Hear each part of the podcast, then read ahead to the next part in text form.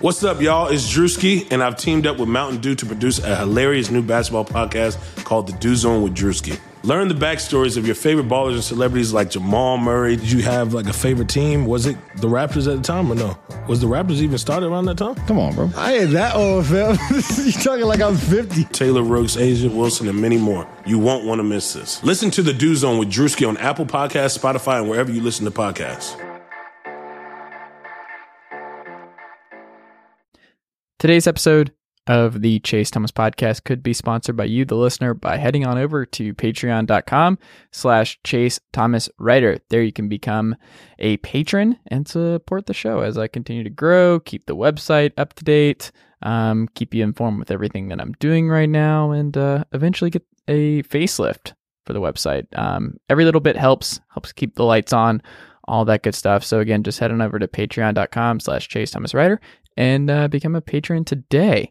Um, also, check out chasethomaspodcast.com. It's uh, my site where you can learn a little about me, uh, get a, a, direct link to every single episode, um, all that good stuff. You can also read all of my work. I'm basically writing there every day. Um, the schedule that I have right now for uh, my writing on the site is on Sundays, I'm doing an ATL sports column um, kind of traditional in that sense, depending on what's going on in Atlanta sports that week. On Mondays, I am doing a 30 things on the NBA um, that I'm excited about because the NBA is coming back soon.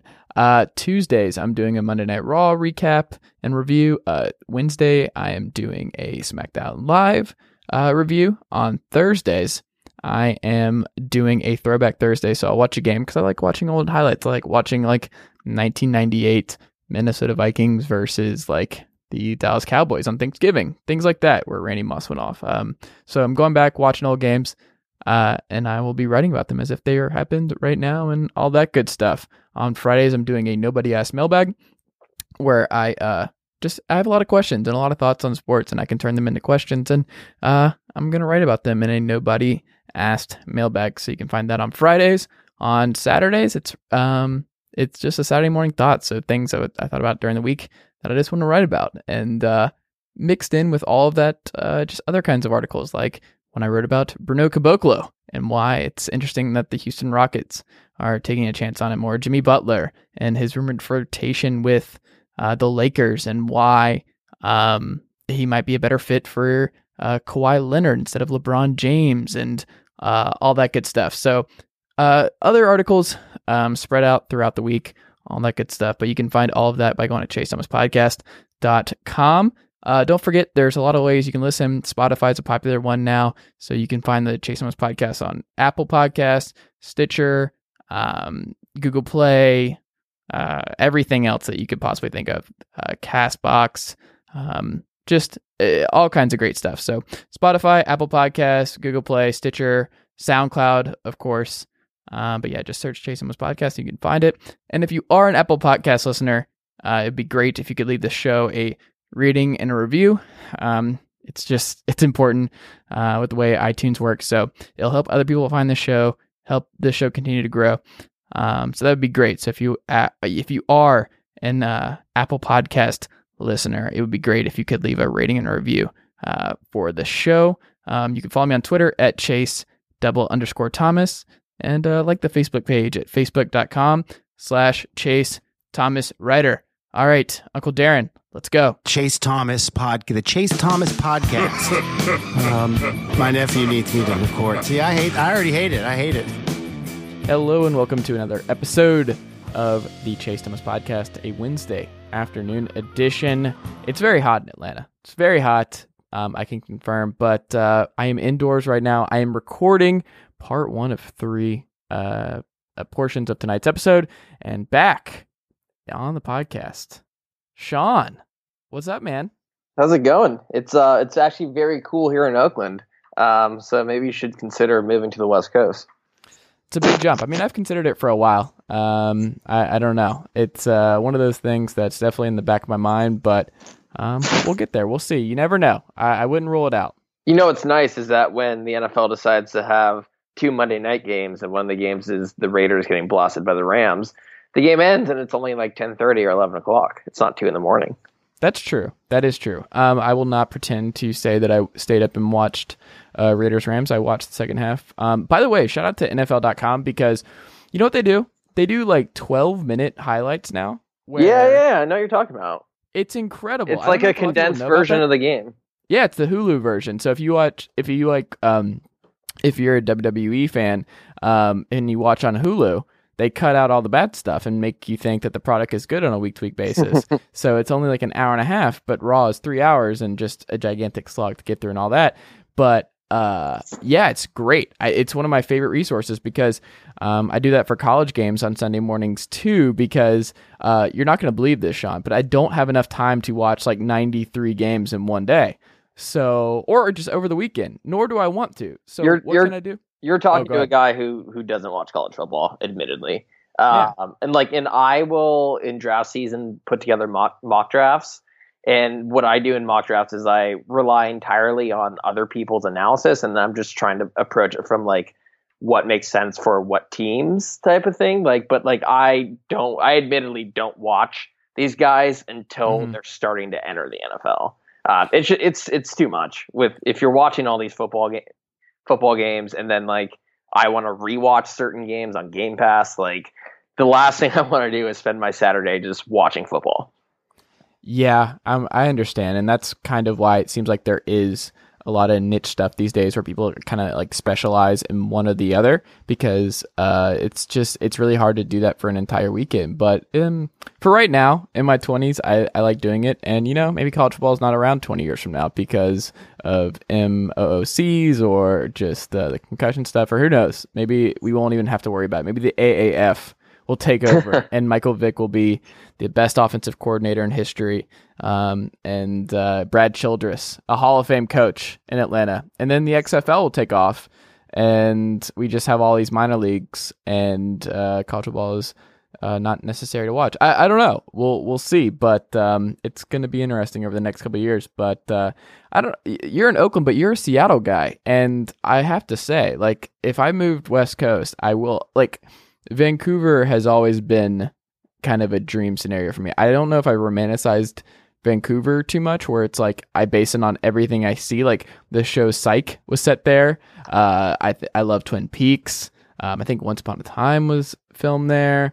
Uh, just it looks amazing, and I love calm, peaceful green with really good coffee. And uh, I don't know. I think I've romanticized the idea of Vancouver a little too much, but at the same time, if I could live anywhere, I feel like that might be the leading candidate right now for me. It's it's it's it's, a great city. Um, the I've only actually been to Vancouver like three or four times, it's, which is Mhm. like weird because when you grow up in Seattle, like the big thing to do is once you turn 19, um, is to drive up to Vancouver because you can drink at Okay. 19. Um, I went up for a concert once with some people.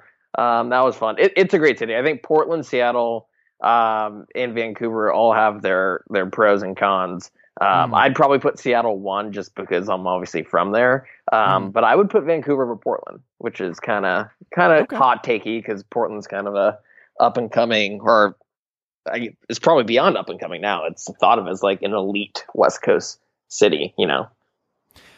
I've only been to LA. When I've gone to California or West Coast, that's the only city I've gone to. I've never been to San Diego, San Francisco, Portland, Seattle, Vancouver. I have a lot of traveling I need to do. It's it's not good that I'm 27 and just not been to many places on the West Coast. Um, I, I, I, I'm not a big LA guy, so I would recommend the Bay Area. I, I don't know if it's a good place to visit, but if Mhm. you ever actually are serious about moving, I think it's a great place to live. There's, there's not much to do as like a tourist, though. You know what I mean? Like, you want to go to like a big dirty city in San Francisco, like it's, there's not much to do. But Mhm. but if you live, it's a great place to live. Mhm. Um, but not it's. I don't think it's like a touristy place. Will there be a pro sports team by the time I visit? In sorry, in San Francisco, In. Oakland. Oh no, No, in Oakland. Like, you're Um, encouraging me to move out there, and it's like, but what if there's no yeah, I- teams I think- anymore? I we're think on the we're on the collision course to just having the A's, and who knows? I think I think the A's will will stay, and I Okay. I haven't followed it that closely, but I think they're Mhm. close to approving a site. I the A's have just kind of like ever since the Raiders announced they're moving, the A's have like gone 150 percent of like marketing marketing themselves as like we are rooted in Oakland. Like these are slogans that they have, Right. and like we are Oakland's one team, and like because the Warriors obviously are moving across the bay. Um, so I think I think the A's like kind of see this as like a great chance to like brand themselves as Oakland's only team. Yeah, and I really want to go to a game live in Oakland and like in Oakland for the Warriors and just experiencing Oracle at least once before they move because uh, I, I don't think the experience is going to be the same. in, No, and uh, it's already not as good Yeah. as it used to be. I mean, I really. yeah, I, I mean, I covered the team the first Kevin Durant year, so I was at all the Mhm. games that year. Um, but that was my first year going to games, so like I'm not saying it it sucks now, but just from people who have gone to the games over the years, I think as the Warriors have gotten better, you've seen some people kind of get priced out um, of being able to go because it's it's still not cheap, even though it's still at Oracle. Um, so I think the crowd has already gotten kind of worse, but you're right. This, as soon as they go across the bay, it's going to be nothing like it is. As long as they take the dancing sh- uh, shirt, sweatshirt lady with them, Yeah. they'll be fine. Yeah. uh, that was a that was a fun time, and it happened multiple times. But uh, yeah, I mean, I guess it's more like the A's is like who I'd actually prefer to see move among the three, just because uh, I'm kind of annoyed at this idea of this team just being the small market for years and years, and I just feel the the cry of poverty for the A's and just operating like they're in San Antonio or something year after year is quite frustrating, especially now that they're really good again. And uh, this is the time to jump on the team, the bandwagon, all that good stuff. But they also need to spend. They also need to keep this thing going and not uh, trade all their assets this uh, winter. Don't trade Matt Olson, uh, Billy Beane. Please just ride this out uh, keep things going for a couple years. Spend money. It uh, it works. Just ask the Red Sox and the Yankees and at the Astros and everybody else. It uh, having a nice payroll is is a is a good thing in my opinion. As a uh, Mariners fan, I'm going to disagree with everything you said, and I Mm. hope they sell everyone. Okay. Um, I apologize, but you know things are good. I mean, Dee Gordon's closing the clubhouse door to uh, have a conversation uh, with other teammates, and uh, it stayed behind closed doors. But uh, yeah, you're what only what ten games back from the A's now? I mean, my my Mariners take is that if baseball was a more national sport, they would be mocked the way the Browns are mocked because they look they've got a longer playoff drought than the Browns. Yeah, was it It- twenty years now? since 2001. Yeah. So getting there. Um, it, it's just because ba- no one cares about baseball nationally. That especially during the regular season, like no people like forget not? the I think they do. I think the they don't. With this, here's my theory. Can I give you my theory? yeah, it's your podcast. I think it's more. You can't talk about baseball on podcasts and radio shows like you can football, like you can basketball. Like there's just the rumor mill is just not the same. I think it's just a really difficult because there's a game every day. You can't hype things up. You can't um just it's really difficult to talk about baseball conversationally with other people. And I think part of that is just you don't actually have to watch the games to have a good context as to who's good and who's not. You never have to watch Mike Trout at play baseball at all to know that he is the best player in baseball year after year, which I don't think is a good thing.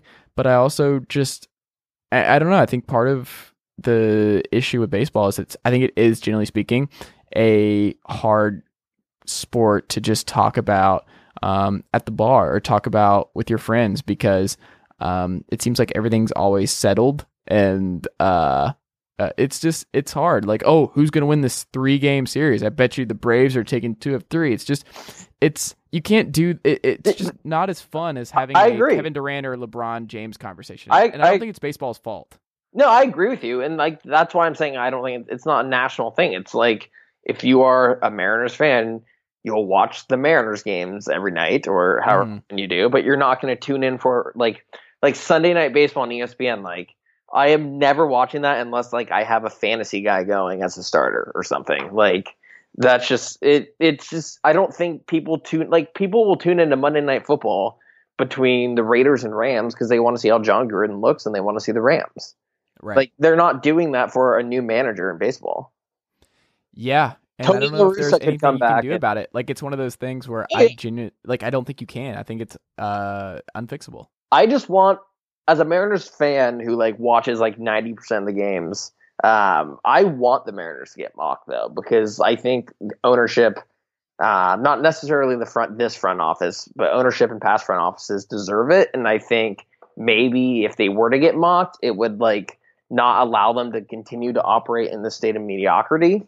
Um, but because they fly under the radar for the most part, like I feel like they're under no real pressure um, to actually try to win because they're probably going to let Nelson Cruz go. And this is just this is going to devolve into me ranting about the Mariners, and I don't think any of your fault, any of your podcast listeners cares about that.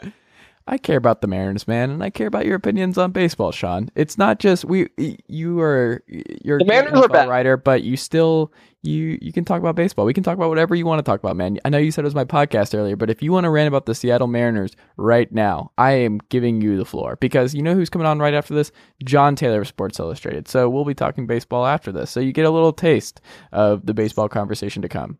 I'll I'll just say I don't like the most depressing thing about the Mariners is that I don't see like a way forward for them to become a playoff team because I think this year, even though they've been mirrored in this horrible losing streak since the All Star break, they have overachieved relative to their talent level. Like this is a very good bad team, and that has a record that's like 15 games over 500 because they got really hot and won a bunch of one run games at the beginning of the year. And that's probably not going to happen. They're going to let Nelson Cruz go. It would be my guess because they don't want to pay a 38 year old and they should pay him a couple years, but they're not going to. And so, and you look at the division and the division is so damn good. I just, that's the depressing thing is like, I know opening day next year I'll be excited and I'll watch, but logically, I can't see a way this team makes the playoffs because look, they went on an insane run this year, and it still wasn't enough. It's still not even going to be close to being enough. My biggest fear is they're going to miss the playoffs by a game because that's what always seems to happen. And in a way, it's better this year because I've already checked out. Like I've stopped watching games for the most part, and at least they took me to football season. But like, and look, I'm a Bears fan, so like, it's nice that we got Khalil Mack, and that got me excited. It was it was a nice transition. Um, I just wish I could be excited about the Mariners' future, but I'm not. Like Cano's getting older, Felix is done. Um, I love James Paxton. I'm not convinced he's like top tier ace. Like he gives up a lot of home runs and like he strikes out a lot of guys, but like seems to me like he's prone to getting blown up and prone to injuries. And so Edwin Diaz is great, but at the same time, I'm thinking maybe you should just blow it up and trade. I can't believe I'm saying this because I love Mitch Haniger, but like trade the Mitch Hanigers of the team and try to at least like build something more sustainable because they're not winning with this score. I think you just described like the Buffalo Bills prior to trading everybody a couple years ago when the new regime came in with Brandon Beane and it like what they did last year where they made the playoffs and ended their drought but uh, it was clear they were not a good team they were just good enough to sneak in in a um, oversaturated AFC and the Chargers who got left out got left out because they started off the season uh, very stupidly. Like it looks like they're going to do again this season, but they were just a well, bad team. the good news for the Chargers, that's who they are. The good news for the Chargers is they. I'm sorry to compare your beloved no, Seattle it, Mariners I, to the Buffalo Bills. I'm saying I think they should be compared. I wish they would get mocked more nationally, and maybe that would put more pressure if you know if people are writing all the time about how like what embarrassment the Mariners are. Like I think people in Seattle maybe start to listen that more. And I think there's more pressure on the team to do something about it. But the fact of the matter is, this is one of the most incompetent franchises in the history of sports. And it's I just don't think they should be priority number one. I think priority number one should be getting uh, the Seattle Sonics back. Uh, I mean, I'm not and a big we'll I'm not a big NBA guy. I, I mean, okay. why I want them to be in Seattle is because I want a hockey team to root for. Well, that's uh, coming no matter what, right? Right, right. So I'm I'm actually excited for that, and like in a mm. weird way, I'm thinking because because hockey um, plays games most nights, uh, like you know, similar to baseball. So like in a way, I'm thinking maybe this will be kind of like my Mariners replacement. I don't like. I'm never gonna stop being a Mariners fan. It's just you know, it's, it's what I was born with, but. I'm excited. You're describing it like it's some sort of uh, disease or some sort of. I actually, uh, I was going on a drunk rant with my friend uh, uh-huh. uh, like a weekend ago, and I it, don't remember most of the night, but I remember this part of me going on this really loud rant in which I called the Mariners a disease and that there's no cure for. Um, but you keep on getting these little like reports of hope where you think you're turning the corner, and then the disease just comes back and annihilates you. I'm so sorry. This is really depressing. I didn't mean to bring back all of these bad memories and these bad feelings. I know you were having a good day. You were doing your gambling picks and everything else. And um, we were about to record this supposedly uplifting podcast where we could talk about the things that we like, like the NFL and that beautiful first half of football from the Chicago Bears, your other team, um, before that second half happened. But I'm sure that you've just blocked that part out, right? I mean the I mean the thing about the Bears blowing that game to the Packers is that it was easier to swallow because I knew it was coming for a solid 30, 40 minutes. Like I knew it was going to happen. I've seen it before. Um, I was but what able. made you think about the way that game was going that So led it- you to the conclusion that this was happening? So it wasn't Aaron Rodgers coming back. Like that part to me wasn't when I knew. Um, like don't get me wrong, it, Rodgers comes back. I like in the back of my mind, I'm thinking, okay, this could be a game after all. The moment I knew was so the Packers are down twenty to three, and I think that's when Rodgers goes deep down the right sideline to um, Geronimo Allison, who makes the Mhm. catch, and it's a twenty to ten game. And I still was, I wasn't panicked when I knew the Bears were going to lose was three plays later when they went three and out. Mm. And what they did on third and one is instead of running the ball, they threw a little throwback play action pass to Dion Sims. And on third and one, Dion Sims runs a route short of the line to gain. On third and one, that is really hard to do. And he does it, and he gets tackled as soon as he catches the ball. Mhm. And as soon as they punted the ball back, that's when I knew because the defense was already gassed. Khalil Mack clearly was gassed. I mean, he, I mean, to no fault of his own, he gets to, he reports to the Bears eight days earlier. Um, you know, he's not going to be in game shape. Roquan Smith isn't really available. He he barely played, and so I just knew at that point I knew. And sure enough, the Packers go down and they score, and then kind of get a glimmer of hope when the Bears finally convert a third down. I think they ran like a design running play with Trubisky to the left. And like it just felt like they're gonna have to fight for every first down right now because Trubisky in the second half would not keep his eyes up. Every there wasn't even a pass rush, but the second his first read was gone, his eyes would drop and he would look he would look to run. But they start to do these first downs, and then third and one, of course, they they don't run the ball. Everyone's talked about this. And the thing that annoyed me is if you're at the 15 yard line, you got to go for that because Yes. everyone on the planet knew that you kick a field goal, you're losing by one. And this will sound counterintuitive, but against Aaron Rodgers in that situation, I would rather be up three than up six because I think there's a chance.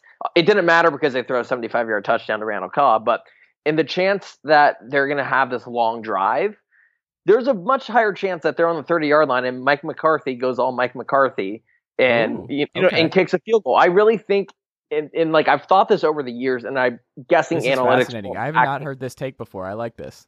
Yeah, no, and I don't know if analytics would back me up. Although I did see a couple people in the analytics community talk about this that Mhm.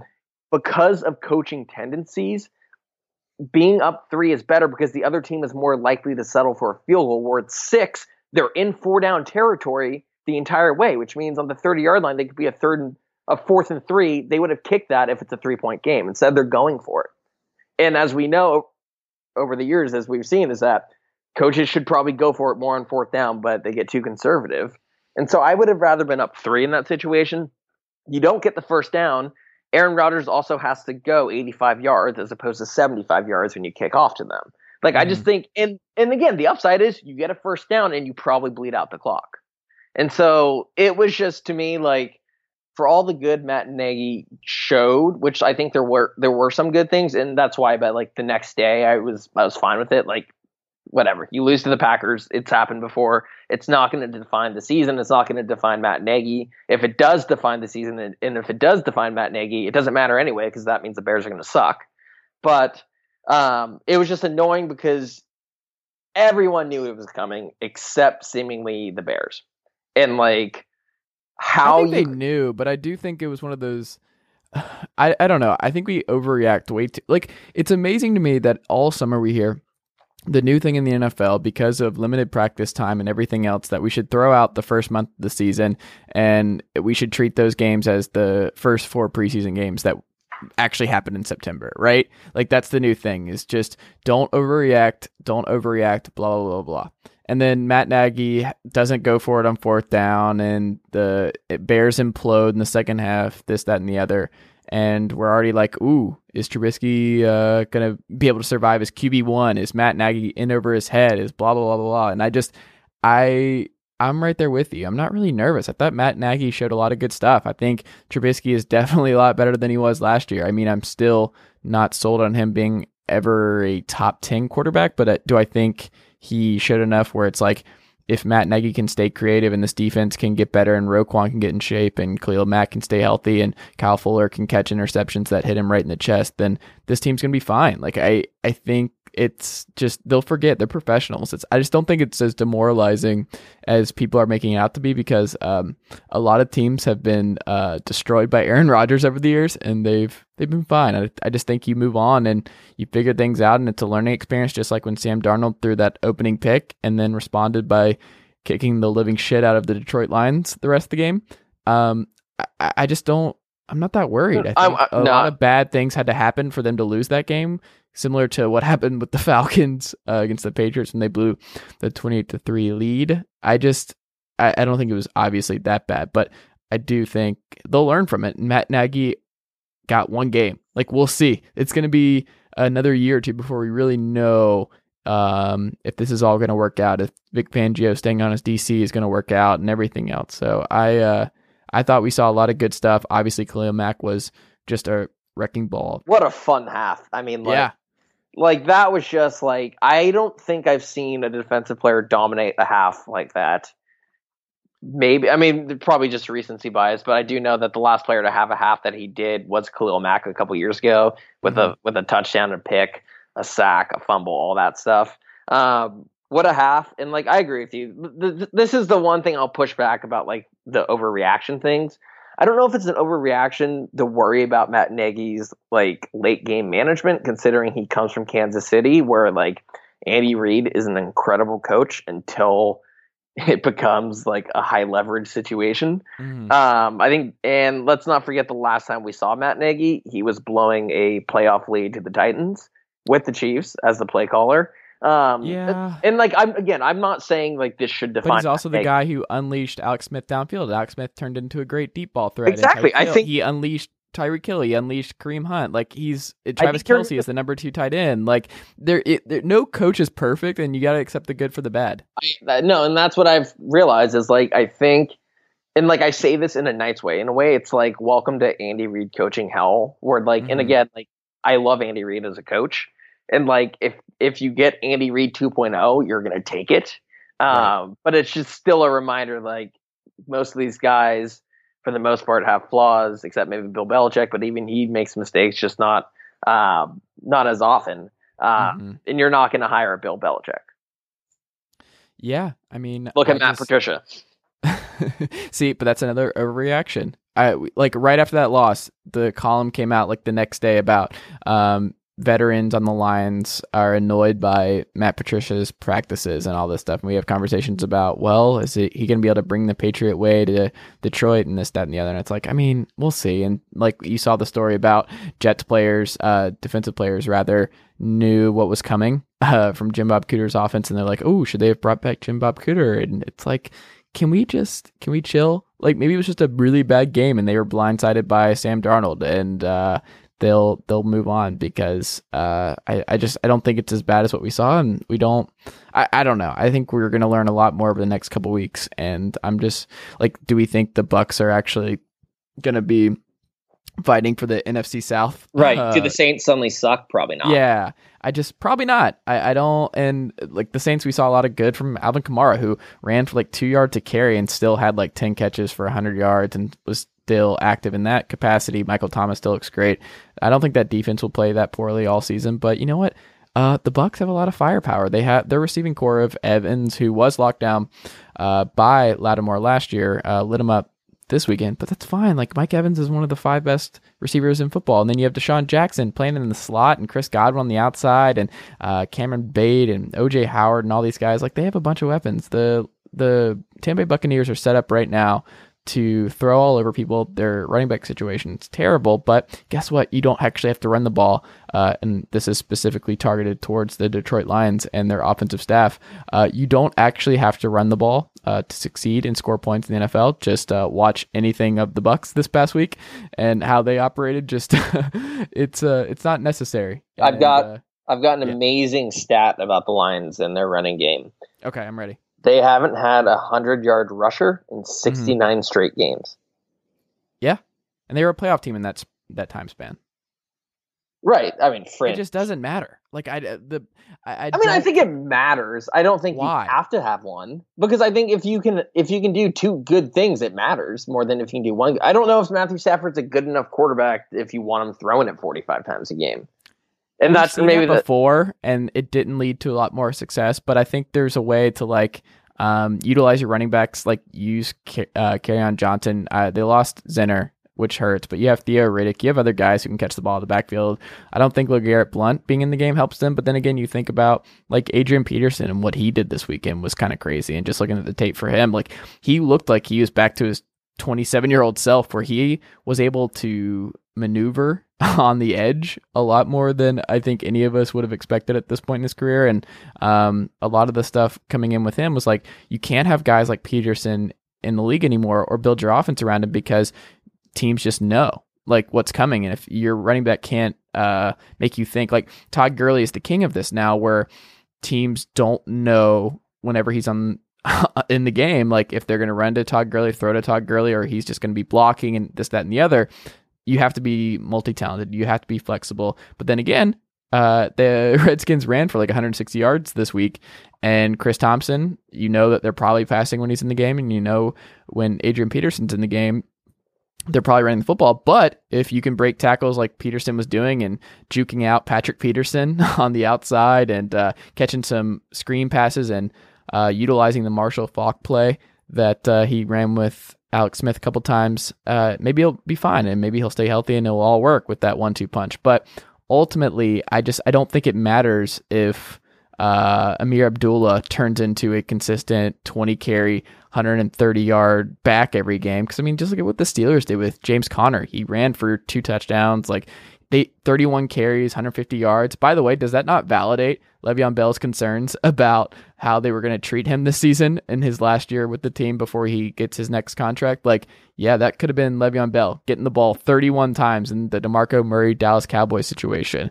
uh, where they're just going to run him to the ground this year because James Conner got like 45 touches basically, and that's including reception and stuff like that. So, uh, I it it was a really fascinating opening weekend, but I just I guess my biggest takeaway is that like if you look at the teams that really won and dominated offensively, uh, they did not do it by just running the ball down anybody's throat. Oh yeah, I mean, look, I don't think you have to run, but I think if you can do both, like I think it opens up a lot for the passing game. I mean, look, to me the Lions like are I don't know why, they're just they're probably the like least interesting team to me, I feel like. Like I'm not I don't like I'm not interested in Matt Patricia. Um I we know what Stafford is at this point.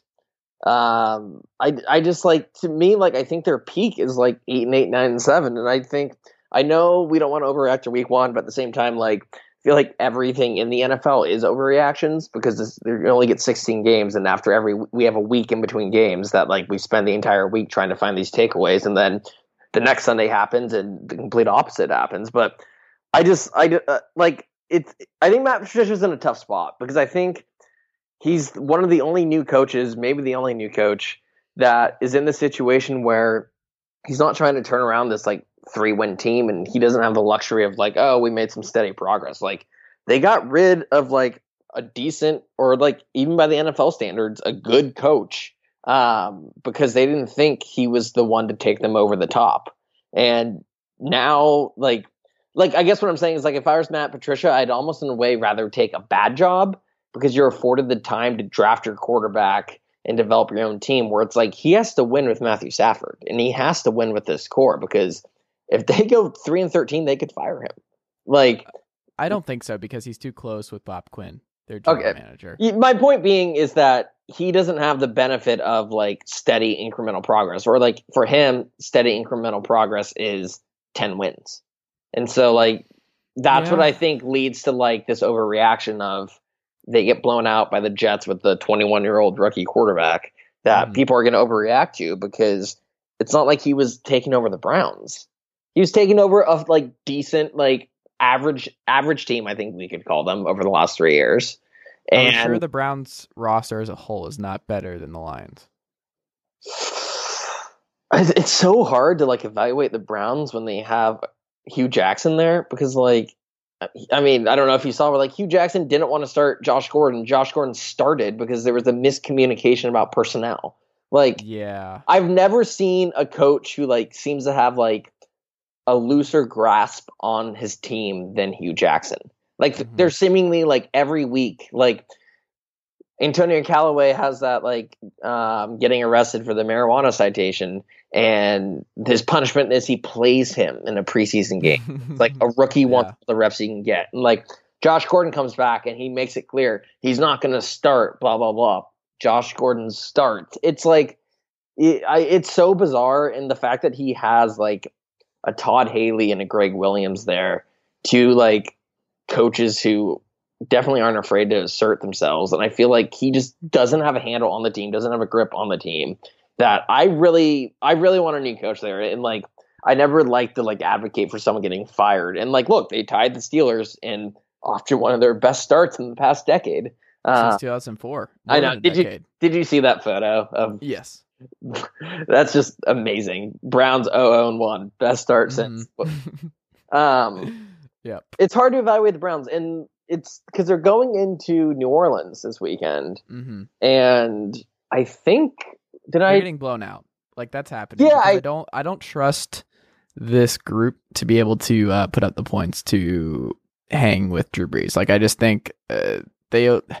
Tyrod's got to he's got to ball out, and I just don't think this offense is going to open up the Rolodex that much to compete with the Saints over four quarters. Yeah, this is going to be a nice course correction for the Saints, I think. hmm And I think that like if you're looking at the line, I'm I'm not sure what it is. I was flirting with the idea of putting them in my best bets, but Mhm. at the same We're time, in your best bets right now. um, we can find these on CBSSports.com slash NFL. so I have the the Panthers plus six Okay. at, at Atlanta. Like I don't know if the Panthers win. It just it seems to me like they're not that different.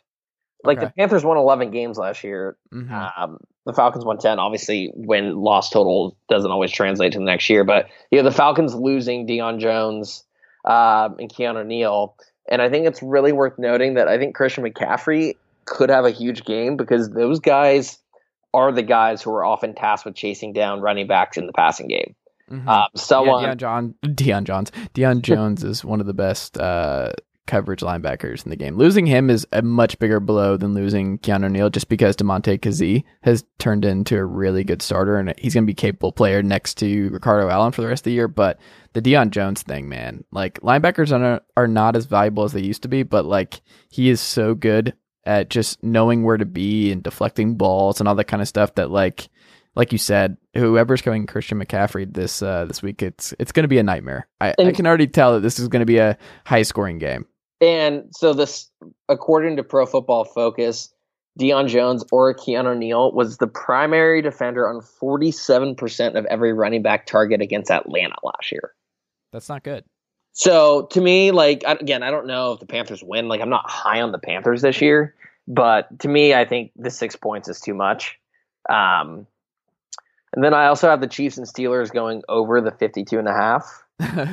I almost picked the Chiefs. Um, to, I think it's like a five point spread. I almost had them covering, and then at the last second, I was like, "That Chiefs defense is bad," and like I don't want to overreact to the Steelers doing their annual crap the bed on the road thing against a bad team. Um, so like it won't surprise me if the Steelers cr- drop forty on them, but like I think the Chiefs are also dropping thirty.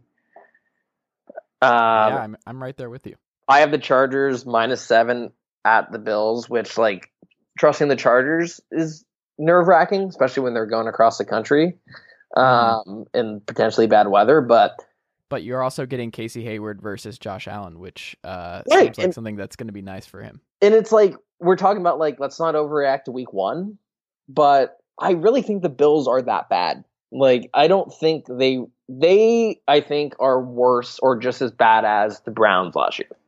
I think the Browns are a lot better this year. Oh, well, last year, yeah, I guess I, I could see it. I, I I think I could see that, and I just, but I still think the Browns had more talent on the roster last year than the Bills do on their roster this year. Like their wide receiver group and Charles Clay and everything else, it's just their offensive line's a dumpster fire.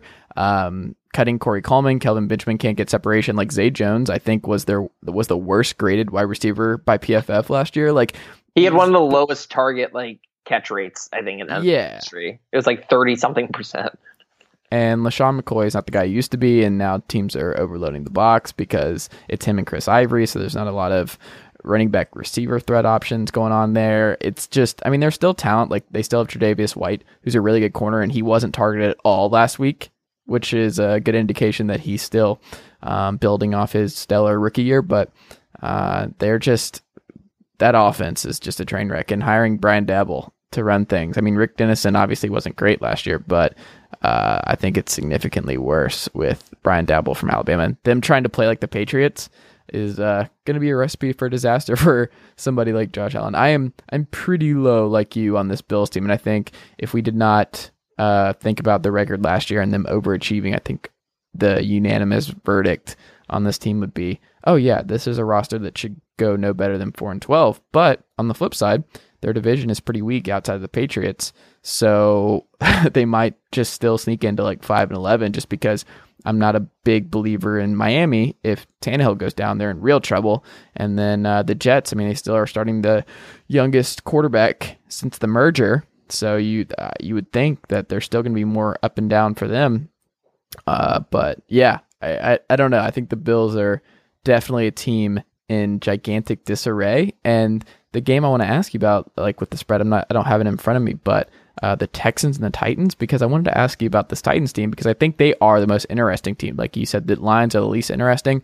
I think the Titans might be the most interesting for me right now because they brought in Matt LaFleur, my guy, who I wanted to just get elevated to replace Kyle Shanahan um, in Atlanta but I do have another take that I'm withholding right now. Maybe I'll talk to you about it off air that I'm writing about um, that I think uh, Falcons fans may not necessarily like all that much, but uh, it's it's a strong take. I, I will leave it at that. Is it Uh, promote Steve Sarkisian the head coach? No, but it involves promoting a former offensive coordinator as head coach um, instead of letting him leave his team to go to another team in San Francisco. Like, what if uh, the Falcons had just promoted the guy who had the best offense in football and uh, let go Dan Quinn and just promoted Marquand Manuel to be DC full time? What if they did that? What if they kept the guy who kept this offense running where all the money's been spent? Because guess what? This Falcons defense is never going to be number one in football. Are, are you, so you're saying they should have kept Kyle Shanahan? I think they should have fired Dan Quinn and promoted Kyle Shanahan. Yeah, I mean, that's the I- take. I think it's fine. Like I almost like I was thinking about uh, not writing a story, but like during that season opening win, I was like thinking, are we sure Dan Quinn's a good coach? Like I think he's a good coach. I just don't think he moves the needle enough. Like if he doesn't, obviously, I just think if you have somebody like Steve Sarkisian going into year two, I think his loyalty is nice and all that stuff, and I think he is a good motivator. I do think he's like a top 15, top 10 coach, but I also don't think he is someone as valuable as Kyle Shanahan is to a team. Like if you have someone like Kyle Shanahan, especially with the amount of money they've invested in Matt Ryan, Matt Ryan getting him to be a, close to an MVP level player is priority number one. And getting the ball to Julio Jones, priority number two. Finding ways to utilize your two backs and Tevin Coleman and Devonta Freeman are priority number three. Now they just drafted Calvin Ridley. And like Kyle Shanahan would be unloading with these weapons right now. Like he would find ways to include Ito Smith in this system now. And like you have Jake Matthews, who's still playing at a high level, even after getting paid at left tackle. And the right side of the line is obviously a dumpster fire and this, that, and the other. But um, I just don't think this defense, like there was no pass rush against the Eagles last Thursday. They it wasn't like this defense was flying around. Like they're good. They they play them pretty well, but it's still the Nick Foles offense, not the Carson Wentz Eagles offense. So um, I think we've little we've gone a little overboard with like, oh, shout out to the Falcons for keeping the Eagles offense in check in back to back games and all that kind of stuff. But it's like, I mean, it's still the Nick Foles offense. So um, I don't know. I just don't think Dan Quinn is as, or I should say, was as necessary to the Falcons' title hopes as Kyle Shanahan was. And I think you're seeing that. It's like, what is the use of having a 14th ranked DVOA on defense if the offense falls significantly from first to just this red zone disaster that they are now? I, I just, I think Kyle Shanahan has proven he is, was, he is or was significantly more valuable than Dan Quinn ever was to this Falcons team. I agree. And like, I, at the time when the Bears had Fox and Adam Gase, I was very much saying the same type of thing about mm-hmm. keep Gase, fire Gox, Fox. Um, but th- at the same time, it's not like Adam Gase has like wowed anyone necessarily there. So like, and like the problem is, is like I agree with everything you say, but there's no way in hell they fire Dan Quinn after taking the team to the Super Bowl. Because if it sure. if it there doesn't was, work it was out, never going to happen. Yeah. It would have been a very unpopular thing, and it probably would have fractured the locker room and there were so many other th- variables involved that would prevent this from ever happening. But I do think they made the wrong choice in basically letting. I mean, Shanahan was going to leave no matter what, based on the way that all ended. It would have been really awkward to run it back based on that 23 debacle. But at the same time, I do think they ended up getting the worst of the two. Like, I don't think Dan Quinn will ever be as good of a defensive mind as Kyle Shanahan is as an offensive mind. Yeah, no disagreement here. Um, the thing about we were talking about the Titans is that I guess do we? I feel like I should know this, but we don't know what's going on with Marcus Mariota, do we? I, I think mean, he might like be expected play. to play, but like I don't know, like if he's still banged up. I don't know. I wasn't like obviously they lost, and like they also lost Delanie Walker for the year. Mm-hmm. Um, their left tackle's hurt. Uh, Taylor Lewan and uh, the right tackle might also be out Conklin. So if they're missing both their la- left tackle and right tackle, hold on, let me check my notes. Yes, Jadeveon Clowney and J.J. Watt uh, are going to be on the outside for the Texans on Sunday, and uh, it looks like ha- not having your left tackle and your right tackle against that sort of defensive front is a recipe for. Let me see. Yes, a disaster. Yeah, it, the, Titans are weird. Like, admittedly, I did not watch much of that game, the seven hour and 10 minute game that it ended up being. Um, but, like, from my understanding from the stuff I did see and from the people who did watch it, is that even before Mariota left the game, he wasn't very good.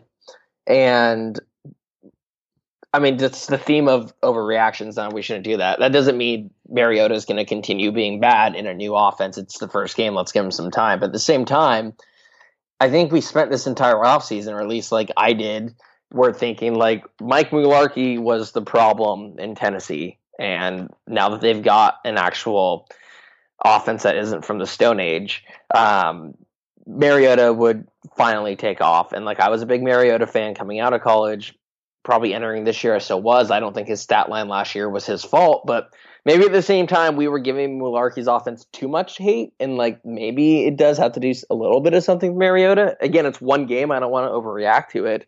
Um, but he wasn't good, and I think we all assumed he would be good because they simply swapped out offenses, and maybe it's going to be harder than that. And look, it's not like Miami has a good defense, and I get the weather was bad, I get all that.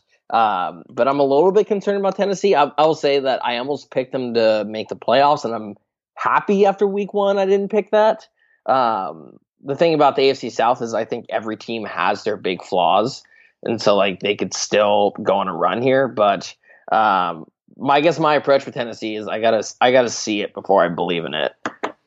And it doesn't help that the AFC South is better across the board this year, I think. Um, outside of the Texans secondary, which uh, is not good. Kevin Johnson, Sean, I don't think he had the best week against Gronk and Phillip Dorsett and everybody else on the Pats. If I he's he also landed on injured reserve. Uh, is, he, no, oh, is he not playing in this game? No, he's on IR. He got a concussion. Um, I mean, he's had two in like the last couple yeah, years. he's something. on IR. Oh God. Well, I guess that's a good thing for Houston. Uh, maybe I don't know. Tyrann Mathieu looks good, uh, so that's a nice thing. But God, I uh, always forget he's on the Texans. Yeah, no, he was he was loud and uh, made his presence known, and was frustrated with Johnathan Joseph being 43 years old in the backside. And um, yeah, no, I the Texans defense is really bad, and uh, Deshaun Watson looked a little rusty, and Alfred Blue is still playing for the Texans, which is still amazing to me. That it's like year eight for him, and he's just he's doing stuff. But they have to take away the quick slants and the bubble screens that DeAndre Hopkins does, and then he'll open up things, and you have Will Fuller on the edge. And I think the Titans defense is um, going to be fine, but I am just concerned, especially with Mariota. Um, the new OC Matt LaFleur, who I do believe in, and um, I mean he missed uh, Corey Davis a couple times in that game, and just watching the tape, it just seems like the matchup that I'm most interested in is how Dion Lewis does because he got a lot more snaps um, than Derrick Henry in week one, which was fascinating, but also not all that surprising because he can do more stuff than. Uh, and they paid him. can. And, Yeah. and Derrick Henry has been there and he's on his rookie deal. Like, they're more incentivized, at least this regime, to play Dion Lewis. And we were talking about, or you were talking about, you know, just a few minutes ago about how running backs have to be able to do it all. And that's what Dion Lewis is. And so, like, that's not that surprising to me. Um, I think he's a better overall player than Derrick Henry. Um, That's why I never bought the whole like Derrick Henry can be your feature back. I'm like, well, no, I- not in today's NFL. I kind of bought it before last year because we had never really he's never really gotten the chance. But I think after last year, like I think we kind of saw like he's not bad. Like he's definitely worthy of playing. Um, but the, the project like superstardom, like I don't think that's gonna happen. So I, it should be interesting to see what happens with Dion Lewis in this game because James White was able to do a lot against that Texans defense, and I don't know who's going to be responsible for Lewis in this game, but I, I would expect big things from him. So we'll see if Mariota can get him the ball a lot in space and that kind of stuff. But yeah, I think that's the most interesting game to me because I think it's a must win for both teams. I don't think the Texans can afford to start 0 2 with this kind of stuff. There's a lot of pressure there. Um, and the Titans just, they're they did not look great in that game, and uh, losing to the Dolphins is never never a good thing. And uh, the AFC South is going to be tough because I think we may have overreacted to the Jags off season and just like, oh well, maybe Bortles falls down to earth, maybe this receiving corps limits them, but Leonard Fournette goes down and T.J. Yeldon was fine. This offensive line's still pretty good. Um, I don't know. I think the Jags are just going to have these low scoring bloodbaths, and then the Colts are fun because that was like the sneaky good game of the weekend, man. Like the Bengals, who I'm not gonna lie, I'm a gigantic homer for, and I still like Andy Dalton, but like Joe Mixon's the next like great top five running back. It uh, it's gross, but he's really good, and just watching him get out in space and the screens that he's able to do, and he's able to burst outside and all that kind of stuff that they can use with him. He's like Giovani Bernard on steroids. And then you have AJ Green, who's still back to form. You have John Ross making the leap, and you have all these different guys across the board. They traded for Cordy Glenn, so the offensive line's better. And Bill Lazor's offense, they were lighting the Colts defense up. Granted, they don't have a lot of talent. It's a lot of youth on that side of the ball for Indianapolis, but Indianapolis also, Andrew Luck, little rusty, had a bad pick early on, but they were up at one point in that game, and he found Eric Ebron on a big bomb and able to find T.Y. Hilton when necessary. And uh, Wilkins looks good as like a fifth round pick for them. Uh, we'll see what happens when Mack gets back and everybody else. But if Andrew Luck's healthy, this is a really fun division that like not a lot of defense because I think the Titans are going to get lit up. The Texans defense is obviously a dumpster fire outside of Watt, Clowney, and Mercilus, and then you have um, the Jags just sitting there with the elite defense and the very very conservative Doug Marrone, Blake Bortles. Please don't mess this up offense. So. Uh, the AFC South is fascinating, but they can't afford to have these kind of losses early because the Jags, I think, are just going to coast to like ten and six at the very worst. Yeah, I think I I think the Jags win the division just because um, just because of the defense. Um, and I mean, They the, play the, smart football, right? Like that's basically it. They're just smart and sound and good. I'm ex- actually you were talking about being excited for the Titans game. Like the Jags Patriots game, I think is a fascinating game um, because I want to see I want to see the Patriots go up, and I want to see the Jaguars not be in this like as they were against the Giants. Is we're kind of controlling. We're not up huge, but we're like leading. Therefore, like let's just not do anything silly. And let's just let our defense ride this one out. Whereas if Tom Brady goes out and puts up 21 points in the first half, like I want to see if Bortles can open it up, and I don't think Mhm. he can, and that's like my fear with the Jaguars. Like that's why I never want to pick them in a game, especially when they're favored, because I could just see them going down, and then I feel like once they go down, I don't think they can. Look, their run defense was not good last year, if I recall. Um, Mhm. so like I just think like for them it's like it's all about like game flow and game situation. If they can stay up or stay in it, I think they're a heck of a team. But I think the second they go down, that's when I give up on them. And like I, I know they they played well in the shootout against Pittsburgh. Um, their offense didn't play bad against New England, certainly. Um, but it's Blake Bortles, and like at some point during the season, the the Jaguars are going to lose a couple games because they have Blake Bortles, and that's the, and that's the shame of a team like that is that they've hitched their wagon to Bortles, and when they could have potentially gone after a Cousins or traded for a Bridgewater, um, and they haven't, and it I I don't know. I think it's like it's it's it's in a way like insulting to that defense. It really is. Yeah, but at least they they reeled him in from the 27 touchdowns, 25 pick Blake Bortles from a couple years ago. That was fun in fantasy, but not good for on-field stuff and playing from behind all the garbage time stats. But yeah, there is a ceiling on Blake Bortles. Uh, tomorrow's game, though, very excited about it. Good Thursday night game. It's Bengals at home against the Ravens. Must see. Two 1 0 teams. The Ravens took care of business. They're doing the two quarterback stuff. Shout out to like the 2005 Florida Gators with Chris Leak and Tim Tebow. But uh, I guess this makes Joe Flacco Chris Leak of the NFL this year, which is um, I think more than fair um, in comparison. But uh, they both won a title. That uh, people forget that. But um, I'm excited for that. I think this is a must see. So Sean, let's do this. Let's do our picks quickly on uh, how this week's going to go. Um, you know the spreads. I feel like I actually I, I, have I have it open so I can read it to you. Perfect. Okay, I have Bengals outright against the Ravens. What do you have? I mean, this is the game I would like stay away from because primetime Dalton. Um, I mean, Bal- primetime Dalton at home in the regular season. It's um, it's Baltimore favored by one. I'll go Cincinnati. Just I don't. I think they're kind of equal. I don't think Baltimore should be favored on the road. So we I, talk Steve, uh, Steve's Steelers Chiefs. Um, I have Steelers at home. What do you? What about minus four? Would you yeah, I still take it. I just think this Chiefs defense is terrible. Um, I picked Steelers to win, Chiefs to cover. Okay. Jets at home against Miami. Uh, it's a, it's Jets by three. Ooh, give me Dolphins here. This feels like a letdown spot from their rookie beatdown. Um, everybody's loving the Jets, this, that, and the other. Miami comes in and just uh, wins in a very ugly, close game. Because I feel like this was like an unwatchable game last year, and this was really close too. Uh, I like the Dolphins here. I'll take the Dolphins too because I'm not buying the Jets hype, and I picked the Dolphins to finish second in division before the year, so I'm not gonna. One, I, one game's not gonna make me sway. I think we just both love Adam Gase. Uh, Tampa Bay at home with no Vernon Hargreaves, who is now out for the year. Their first round pick from a couple years ago. Uh, but you know what? They're, it turns out investing in your defensive line very nice because uh, their defensive line is stacked and they were getting pressure and uh, they're going to be terrible behind them, but at least they're doing that and they have a lot of options. So, um, Bucs at home against the Eagles. It's Eagles minus three.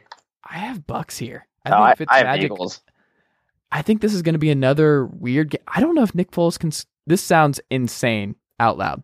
I don't know if Nick Foles can score enough to hang with Ryan Fitzpatrick on I, Sunday. Well, the, here's the thing: is again, I would stay away from this game just because both these quarterbacks are such high variance guys. Right. They're either awful or they're or they're either insane, and so you just don't know on both sides of the ball what you're going to get. The only reason I would take the Eagles is because they've obviously got a more complete roster from top to bottom. Um, and to me, the quarterbacks, it, it, it, sounds insulting to Super Bowl MVP Nick Foles, but to me, the quarterbacks in a way cancel each other out. Saints at home against Cleveland. It's, it's Saints have to win by nine. I'm I'm I'm taking the Saints. I, I yeah, lock, this is my lock of the week. The Saints are not losing back to back. I might the Bucs and the Browns. I I think I have to swap that in. Yeah, I like it. Um, Washington at home against Indianapolis. This is going to be a sneaky good game. and it's it's the line is is Redskins by six. Uh, Ooh, give me Colts there then. I think Redskins win, but Colts cover. Give give me give me the skins. Alex Smith looked good. I think I think he this did. offense can be sneaky good because I think Alex Smith is better. What he's better at than Kirk Cousins is actually using the full field in terms of his reads, mm-hmm. and I think that's the way Jay Gruden wants to run his offense. Um, like I remember last year, there was like Kirk Cousins missing a throw in the end zone on the opposite side of the field because he never left his read. And I remember Jay Gruden blaming him after the game or something, like saying like he didn't make the right read. And I, I don't know. I, I, I kind of I used to hate Alex Smith. I'm kind of like him now, which is weird. Um, I've always liked him. I Give- think give he's me the right. People just, I don't know. That guy just wins regular season games. The I think He. Washington wins here, but it's uh it's close. Um, Buffalo at home against Los Angeles. Oh, this might be my number two lock of the week. The Yeah. Chargers winning in Buffalo. yeah, I've got this, and I think they'll win by more than a touchdown. I will cancel the charge. Like Anthony Lynn has to be fired after this week if they lose this game. Done deal. Like there's just too much talent. I'm with like, you. Go unacceptable. two again, you and you're losing to look. You can, in a way, understand the loss of the Chiefs, and like it's not his fault that his receivers dropped five passes for like would have would have been 150 yards. Mhm. Um, but you can't go into Buffalo against a first year starter or first time starter behind that offensive line. You you can't lose that game. Packers at home against Minnesota. This Like, is this is tough. possible to pick because We don't know about Rodgers. Um, I mean, if if I had to like bet now, I would just say Vikings, just because there's a chance Rodgers maybe doesn't play, and if if he is hobbled, like there's a defense that can get after him and make him uncomfortable. Um, and I picked the Vikings to win the division, I think. So it would probably be wise of me to back that up by them beating the Packers. Um, but it's it that's an impossible game to pick. Both both good teams. Give me the Vikings here. Uh, Falcons at home against Carolina. I like the Falcons to win, but the Panthers to cover. I think it'll be like a field goal type of game. Yeah, I think this is a rally game for them where they just have had the week from hell. Um, they lose in excruciating fashion to the Eagles again. Yeah, I think. Yeah, I don't feel great. This is one I really don't feel great about, but I guess I'll go Falcons. Um, Tennessee at home against Houston. We talked about that. I have um, Houston winning here. What do you have? I don't like either of these teams. I'll, I'll take I don't the, either. I'll take the But I just, Texans to Deshaun. Watson going 0 2. Yeah, I just trust. This might come down to me trusting Watson over uh, Marcus Mariota and this offense. Um, Arizona at Los Angeles. So th- this might be the game I take out. So I had the Rams minus 12 and a half. Oh, mm. I don't know. I think the Rams proved a year ago that they are a good team that beats up on bad teams. hmm and I don't know what to make of the Cardinals. Like, I don't think they're good, but like, I kind of expected them to be a little bit better than everyone was saying. Um, I mean, people forget that like last year they went like eight and eight without without their quarterback and without their running back. Like, Yep. They were a Super Bowl favorite just a couple years ago. Like this roster, obviously, they lost a bunch in free agents. So it, the problem with that comparison is that it's a very different team, uh, especially on offense. And uh, they're starting a rookie center, and Andre Smith is a starter on this team, and Justin Pugh. Their whole right side of the offensive line is just um, a turnstile, and it's it's going to be a problem because let me check my notes here again. Aaron Donald and Ndamukong Suh are on the opposing team this week. So um, that doesn't seem like a recipe for success. And Sam Bradford, uh, he's in for a bad week again. I this, think. this so yeah, this to me feels like like I'm definitely taking the Rams with 12 and I a think this is a blowout. Unfortunately, we might get a Rosen sighting. Oh, that's true. I just like to me the Rams are that team like we saw on Monday night where like even if you hang with them for a half, they know how to beat you up. And like it's not gonna be surprising when Bradford throws, you know, that fourth quarter pick six when the game's already out of reach. Um, they know how to put teams away. I guess I'm still debating if I'm gonna go Rams minus 12 and a half and take that out for the Saints. Um, Okay, there you I go. don't know. I don't know. 49ers at home against the Lions. Give me 49ers here. It's minus six. You still take them? Oh, minus six. No, I have Lions covering 49ers winning. Yeah, I'm with you on that. I think this is like the classic overreaction to the Lions, and I think Stafford bounces back. He doesn't have the nightmare game, and I, I think it's a close game because I I'm I'm lower on the Niners than most people. Raiders at Broncos. Minus five and a half to the Broncos. I'm going to take the Broncos. Same here. I love their combination of Phillip Lindsay and uh, Royce Freeman and Demaryius Thomas and Courtland Sutton. And uh, their offense is just like, I think Case Keenum threw the ball like 45 times last week. And I mean, he had three TDs, three picks, but Uh, this Raiders defense, I don't think is going to have the same sort of pass rush that he was dealing with last week, and uh, like with what Seattle was throwing at him. So I think they light up the Raiders, and uh, I think they win. I, I'm right there with you. I think they win in the cover. Uh, Jaguars at home against New England. I, I mean, look, I have my I have like two rules, which is like never bet against the Patriots, and also never bet with Blake Bortles. So I guess I have to take New England.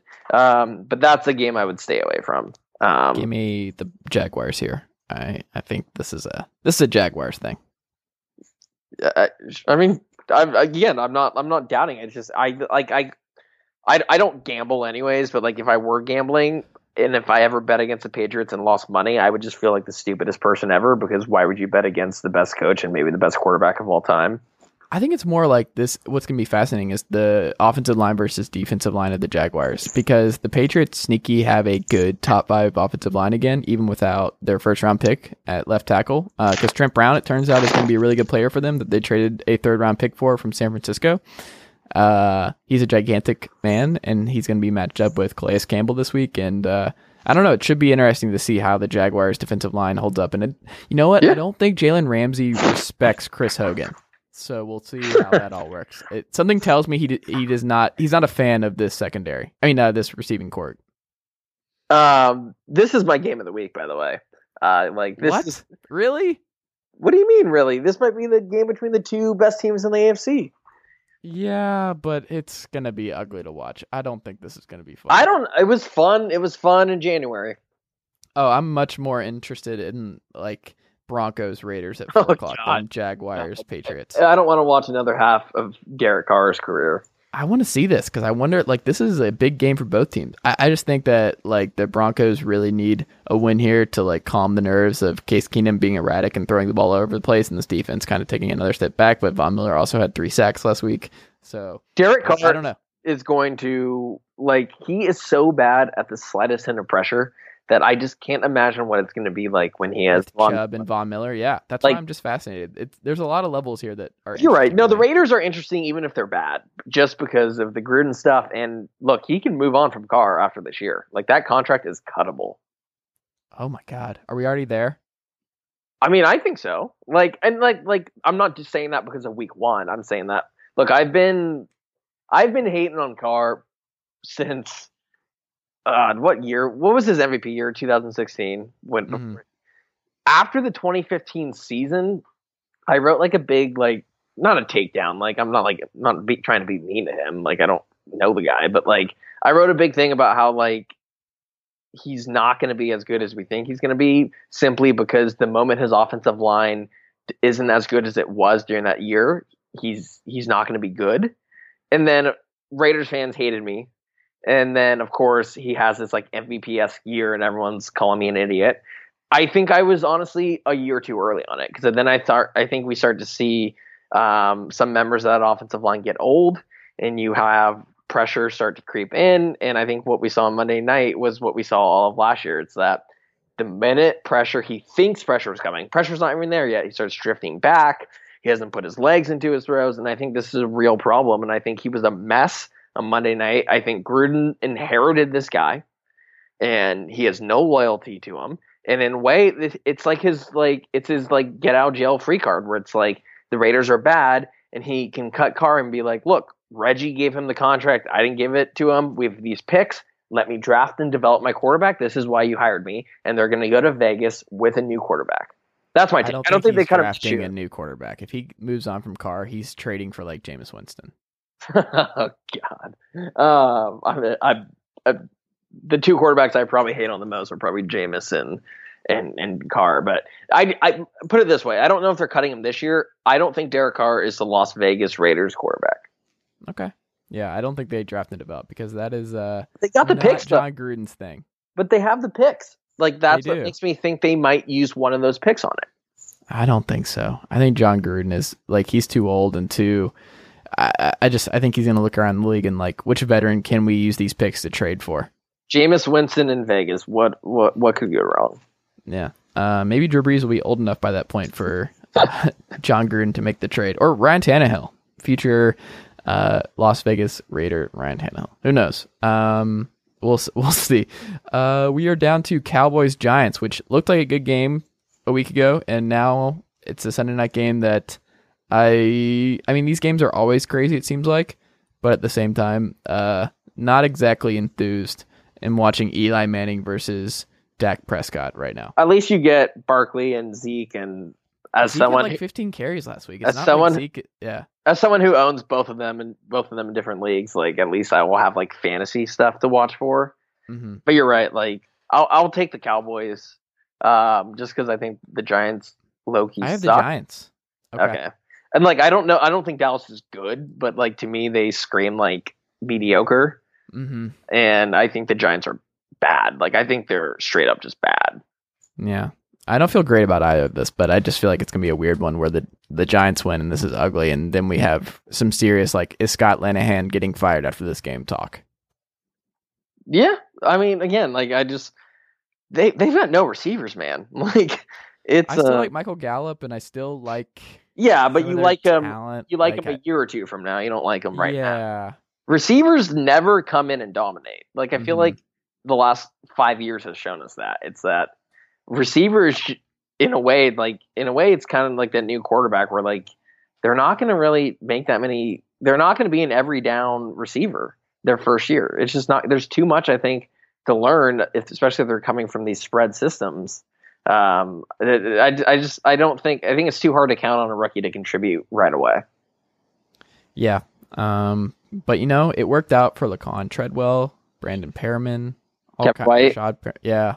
Um, who is okay now. Speaking of Kevin White, the Bears, Monday Night Football, hosting the Seattle Seahawks. I have Bears, and I don't even know what the spread is, but give me Minus three and a half, which is like Mm, I wanted it. I wanted it at three so bad. Mhm. Um, so this is another one of my best bets that I could take out for the Saints. Um, I just don't know how Seattle's going to block that defensive front, and like I don't know. I I think in a way I'm going to dive deep into like the bag of cliches.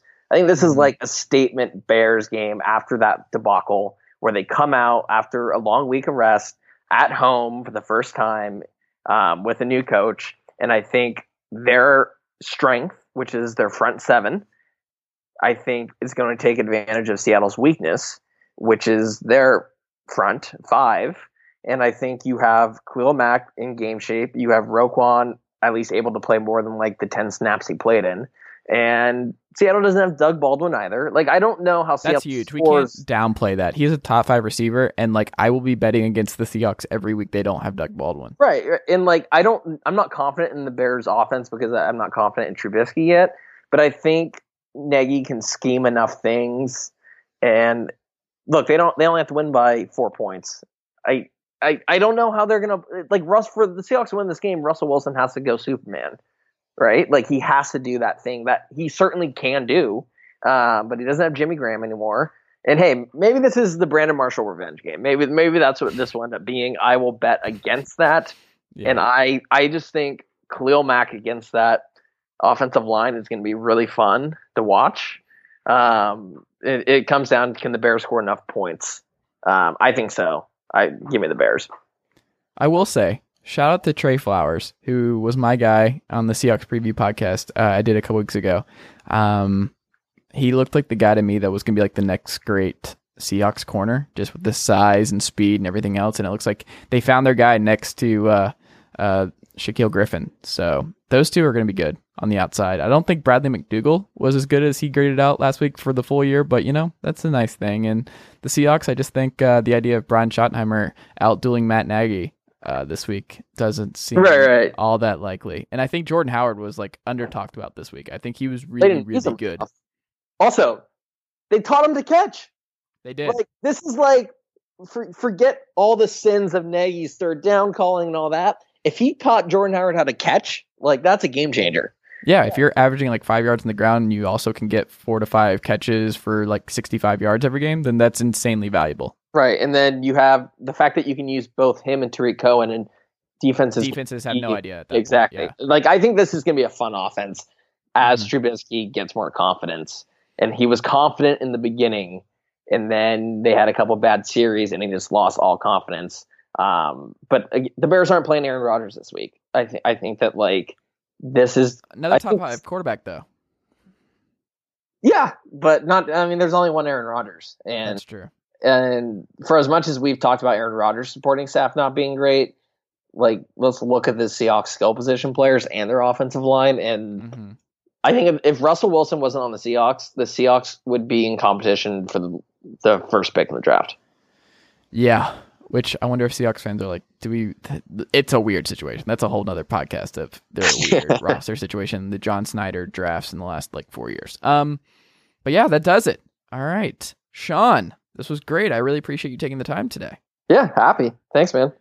All right. Um, but also tell the people where they can read your work this week, what you have up, the best bets, and everything else on CBS Sports. dot- CBSSports.com. Just click the NFL tab. Um, should be one of the covers there. Um, I'll usually tweet something at Sean J. Wagner. Um, yeah, that's pretty much where you can find myself. All right. Uh, do we have to be a nickname because you have a long name, and I wanted to say it, and it's McGough, but I wanted to say it. Let's do SW SWM. Meh, That's that how that's while. how CBS puts me on budget. Um, Really? SWM. Mm. They do the Okay. same with Jason La Canfora, JLC. Um, All right, we're gonna do that. You're gonna be in the new Jason it then. that's that's a nice compliment. I'll take it. All right, SWM. Let's make this stick. It's your new branding identity there. All right, Sean. I really appreciate it. Go read Sean's great work, and we will talk in very soon, sir. Thank you.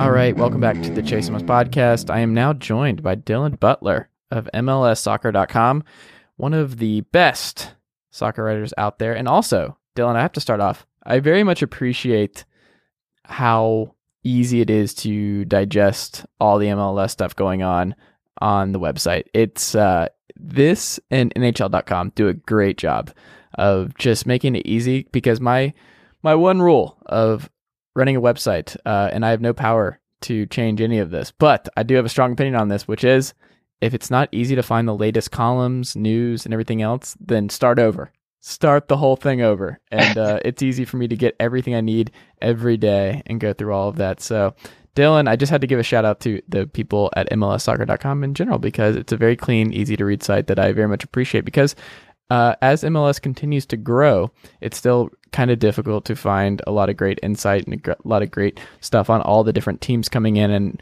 I believe we are up to 63 teams now in the MLS uh, between now and the next four years. So uh, more and more content, more and more teams. And uh, we need uh, great writers like you around so that we can uh, continue to get more updates on what David Beckham's up to in Miami. Yeah, yeah. Well, I pre- first of all, I thank you very much. Uh, I, I will pass uh, along your words to to those in charge of, of such things, and and and thank God, really, too, because this late in the season, if if there had to be a complete overhaul of the website, that might just be an absolute mess. So. Uh, Yeah. We're we're we're in good shape now heading into the playoffs, so, so that's that's good news right there. And you and I are uh, winking there. Uh, they can't see us, but we're winking at NBA.com to do something because uh, that site is a dumpster fire. And I don't work at NBA.com. A lot of great people, even though David Aldridge, I think, just left for the Athletic. So uh, uh, Steve Aschburner, I believe, is my lone guy now there. but uh, anyway, Dylan, I'm excited to talk about a little MLS with you tonight. But um, I want to first ask you. This is the thing that everybody's worried about in Atlanta now. Is Tata might be going back to Argentina or Colombia. Um, he gave this interview on a radio station this week um, that he basically like put to bed some of the rumor, like bet- whether or not there was contact or anything like that, but also just saying that he was open to the idea of it if it ever came to it. It was a really weird thing, but then again, he's on the last year of his contract, and uh, DirtySouthSoccer.com did a great job of explaining, like you know, he's not someone who likes to stay at one spot for a long period of time, and maybe this was something that was always coming. But uh, I don't know what to think about this. What do you make of the Tata news right now for Atlanta United? Yeah, it's interesting, right? Because in in a matter of a few days, uh, not that he's being linked to it, but he's being mentioned as uh, as a guy who would probably be great for the U.S. men's national team. Mhm. Uh, and then you see the story about uh, Argentina and and talks that or or, or reports that there are talks.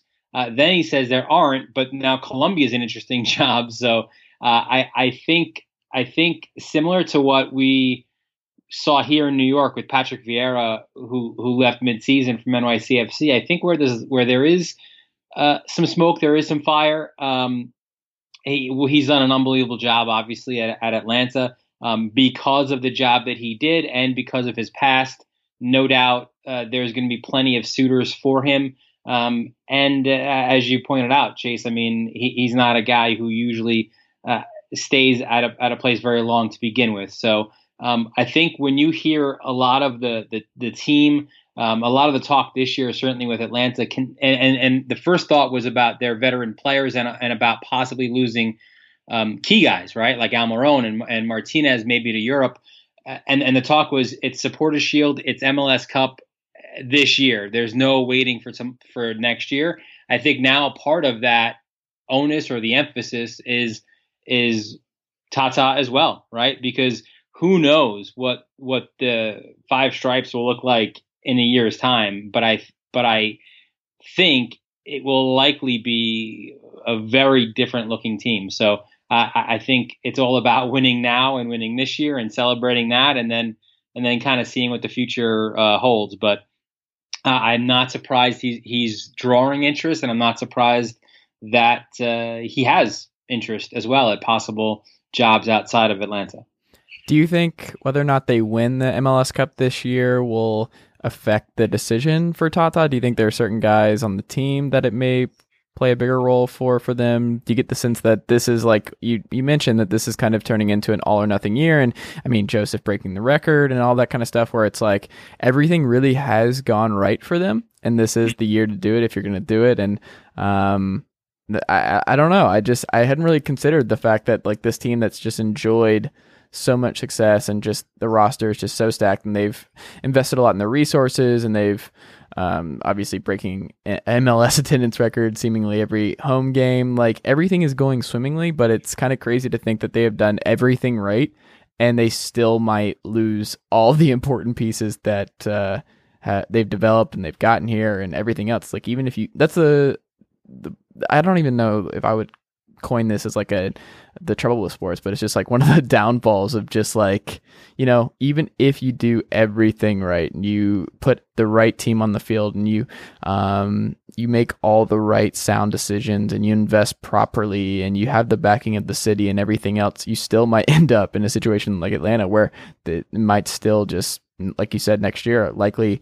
a lot of new faces and maybe starting from the manager. And I mean, they already lost one of the key members of the front office, but apparently he was never uh, planning on staying long term, and he's moving on to Miami, I believe, and all that. So um, it's just kind of crazy to think about how much turnover there is for a team that's just been so stable and so good all year.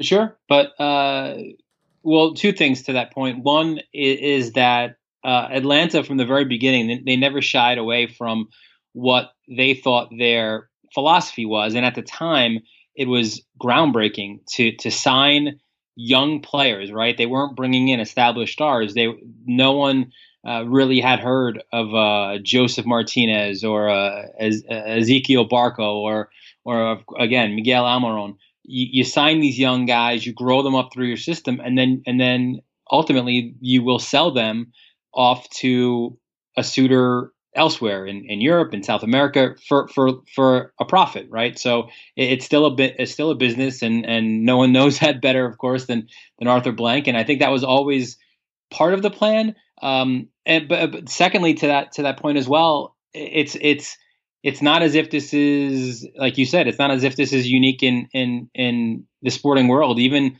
the the biggest clubs in the world, uh, look, Real Madrid, right? You you would have assumed you'd have Cristiano Ronaldo there for as long as he wanted, or as long as you can keep him there, and you, and they can throw as much money uh, as as feasible to to him, and yet he still makes a move right in the off season. So uh, I think it's just generally the reality of all sports today. You don't see those guys that are with one team for 15 years anymore, and uh, there's there is always going to be a revolving door, and I think that's the same uh, is true here. I think you I think as fans, you you appreciate what you have in the moment. You hope they can make a run, a, a deep run in the playoffs, perhaps again Supporters Shield and MLS Cup, and kind of see you, you know you put your trust in in in the powers that be who originally brought those players here uh, to maybe find more of these uh, budding stars uh, for for maybe Atlanta United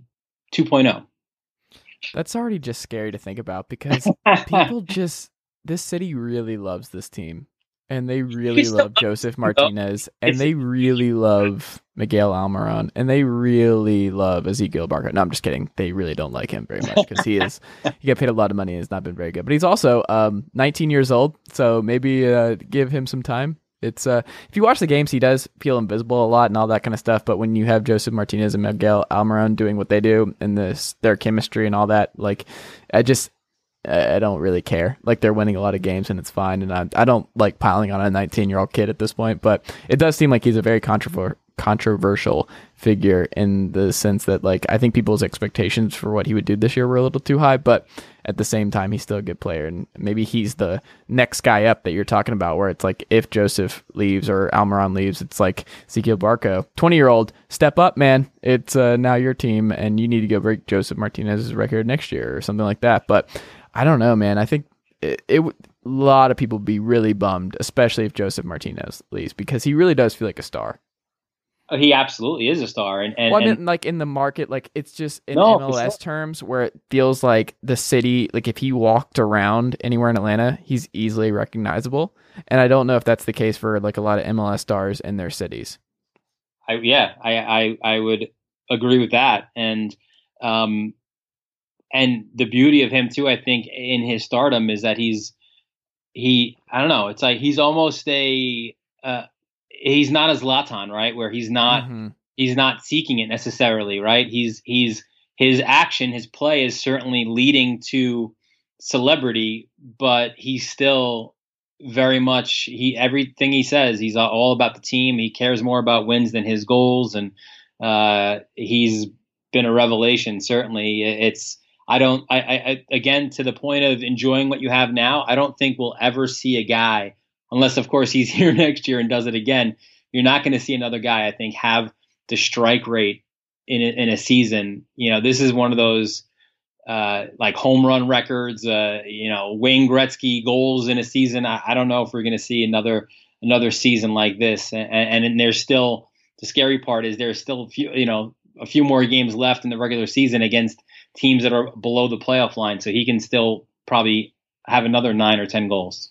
The only way I'm okay with Almiron and Martinez leaving after the season is if Christian Christian Pulisic is uh, filling in for them. That's the rule. if you want either of them, you have to send over. I this is uh that that's the rule. Pulisic has to come over to MLS and play for Atlanta United. That's that's the deal. Well, I'll, I'll- pass that on to, Thank to you.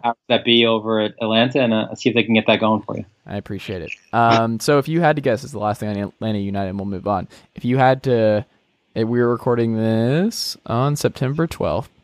If you had to guess which guys are still around next year among the big three that we just talked about, who do you think sticks and who do you think doesn't? Uh, I th- I don't think I don't think Almiron does. Oh no. Uh, I think there's a chance that Martinez does. Okay. uh, and and and um, there's an even better chance uh, that Barco stays and, and and maybe as as you mentioned, kind of goes from supporting cast now to a lead role um, with a year under his belt, a year of maturity. Um, I think I think uh, Hector Villalba there there'll still be a, a good cast of of characters, but uh, I don't know. I, I mean, there's been so many rumors about Almiron, especially, and and and it's heated up a little bit of late for Martinez, but uh, again, I they're not gonna they're going to get the best possible price. So it's not like they're uh, they are hot commodities. So if they keep them, obviously that's great for for Atlanta and, and for the franchise. But uh, if they do go, it's going to be for a, for a hefty price for sure. Okay. What about Tata? I don't think he stays. Oh my God. I don't think he Sorry, stays. Atlanta United fans. That's a it's a lot of Yeah. turnover, but uh, no pressure or anything to win it all and uh, make the most of uh, all these guys. But Um, speaking of a lot of change in Major League Soccer, Clint Dempsey officially gone. It's uh he uh Seattle. I mean, I don't think anybody thought Seattle would be where they are th- at this point this season. Um, they lost a lot to injury and everything else, but uh, Dempsey he was one of the first like early 2000s, mid 2000s recognizable stars, not only for the national team but for the Seattle Sounders, and um, it's just it's kind of weird. It kind of reminds me of Gerrard and Liverpool and guys like that, where it just felt like they were going to be there forever, and just watching them play without them on the pitch is just very strange.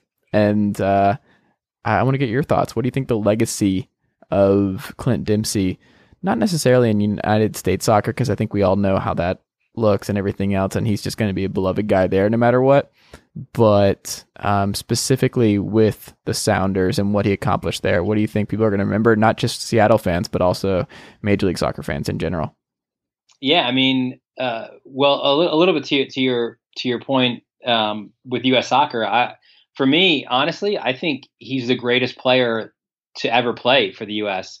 Um, everyone, a lot of people will point to Landon Donovan, but um, what he brought to the U.S. and also he brought the same to Seattle is is is this swag, right? Like this this confidence. This it's almost like you'd see from a from a basketball player uh, on the court where he just has that look where you know I'm going to beat you. You don't have a chance.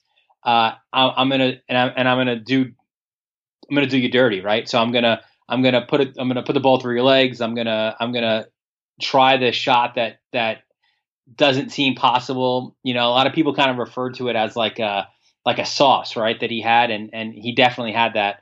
Um, with Seattle, you know, they were a team before Dempsey came aboard that uh, were a very good team. They they were they were Atlanta United before Atlanta United was there, so they were that they were that model expansion franchise. Yeah. Um, but they just couldn't get over that hump, and and Dempsey came and he brought everything that he did in the English Premier League, and, and he was a known commodity.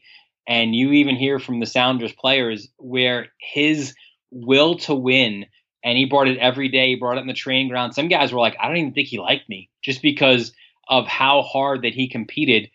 It just it just raised the level of everyone around him, and and ultimately got them to to win an MLS Cup.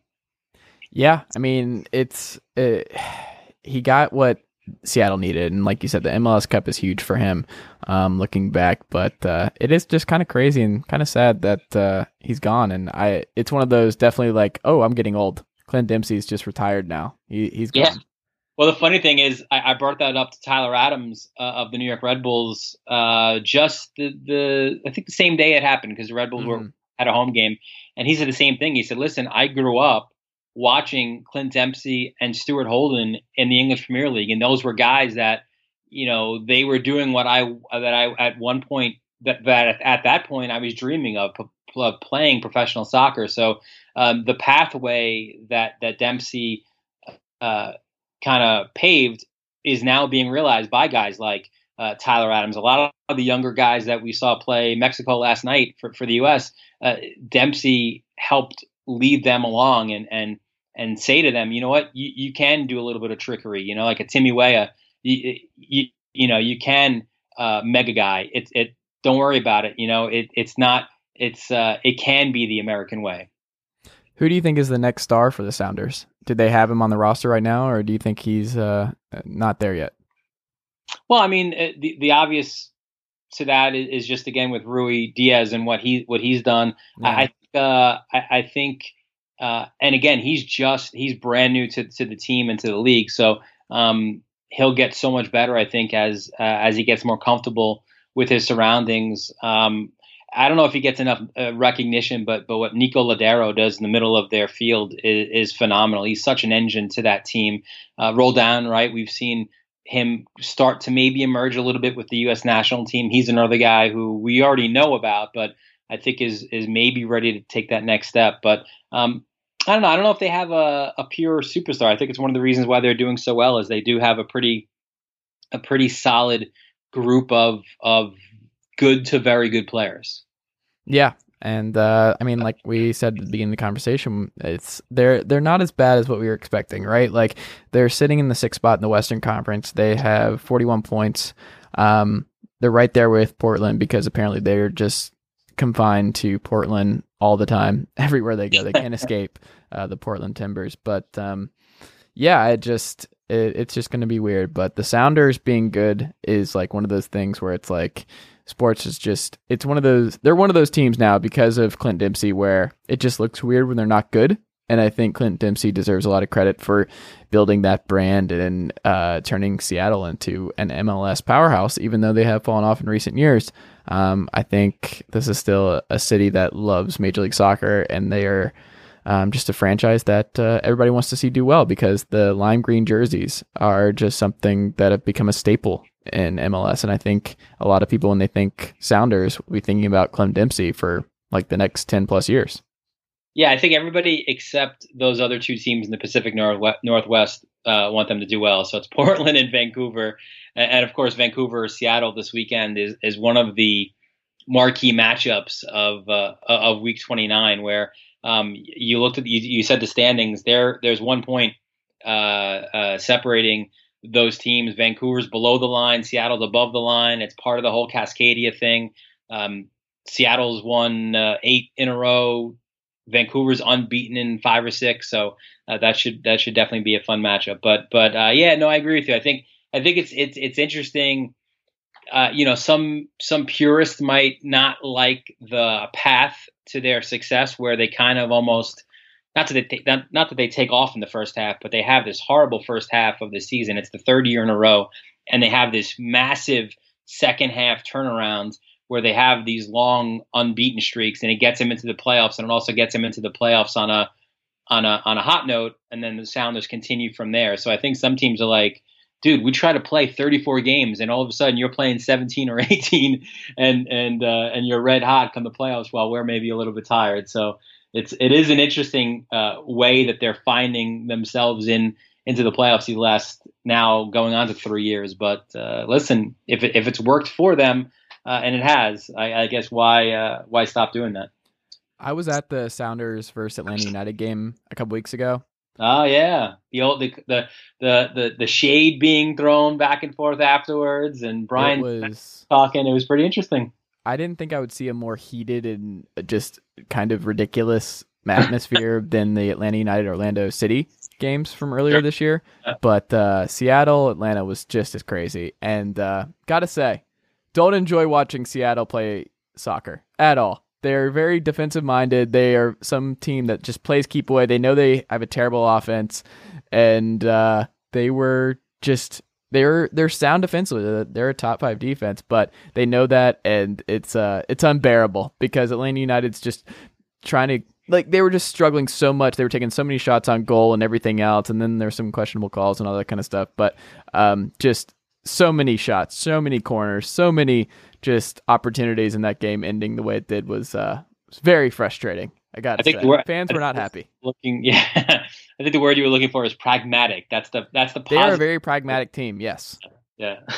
and it works. I mean, they they might be in the playoffs just because of their pragmatism. So there you go. There's a there's a good thing going for them. But it is kind of crazy that there's like a uh, they are plus eight in goal differential, and uh, Vancouver, who you're talking about, they're only one point away from as minus seven point differential. So it's uh it's a little bizarre. So I guess they've just been kind of an unlucky team to some extent, and Vancouver is lucking out in uh, more ways than none. But uh, yeah, I just uh, we'll see what happens there. Um, this is not something I had in the itinerary, but I do want to ask you because it just came up as we were talking about teams and cities. But uh, where are you at with uh, Columbus Crew moving to Austin?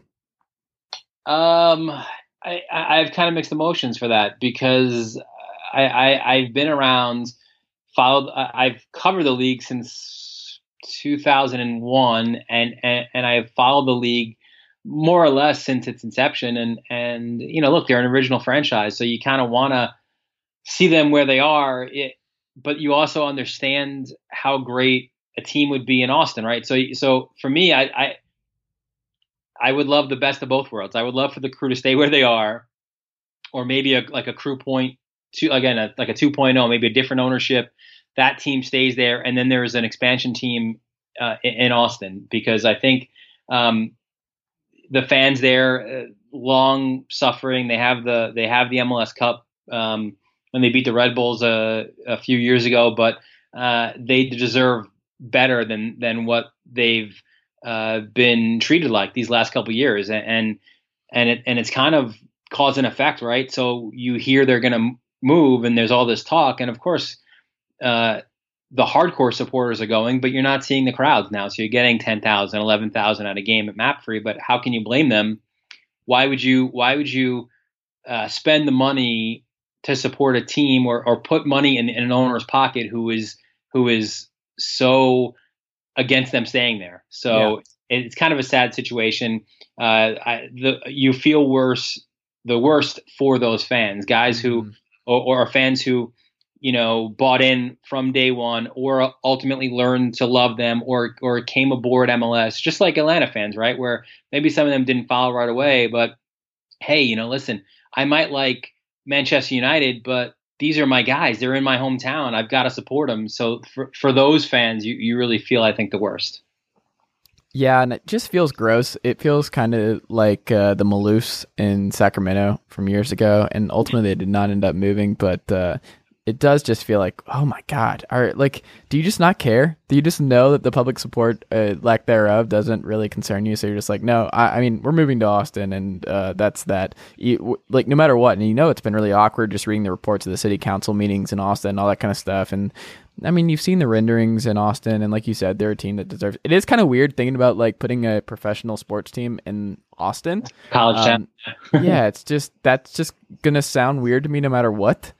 Um, and if I was going to move a team from Columbus, I would move them to like Cleveland, a bigger stage, like put them in the Brown Stadium. Why not? I, I could see that working out. It, uh, but Columbus is a sneaky big city too. Like I think it's actually like a bigger city than like nah, Memphis, New Orleans. I want to say. I think they're bigger in that regard. But um, yeah, it's just it's sad all around. But ultimately, I'm sure Austin will be a good city and it'll be a good environment and all that. But you, like you said, I uh, feel bad for the Columbus crew fans, and I'm gonna miss those black and yellow uniforms because uh, they're one of the best in MLS. I think. Uh, they you you know when they're playing. That is that is. so you don't agree? That's the nicest. No, I do. I've heard that. I okay. Do like I do like them, but I you mean, like the Bumblebee uniforms. Okay, hey, sure. Why not? Yeah. Um, who are the next two getting uh, expansion uh, teams? Uh, is it Detroit and Sacramento? Is it Vegas at this point? Just because they're getting everybody now, and we now know that they can be a viable pro sports town and gambling's legal, so everybody's moving to Vegas. Or who are the next two? Because we have FC Cincinnati, who look like they're going to be a juggernaut.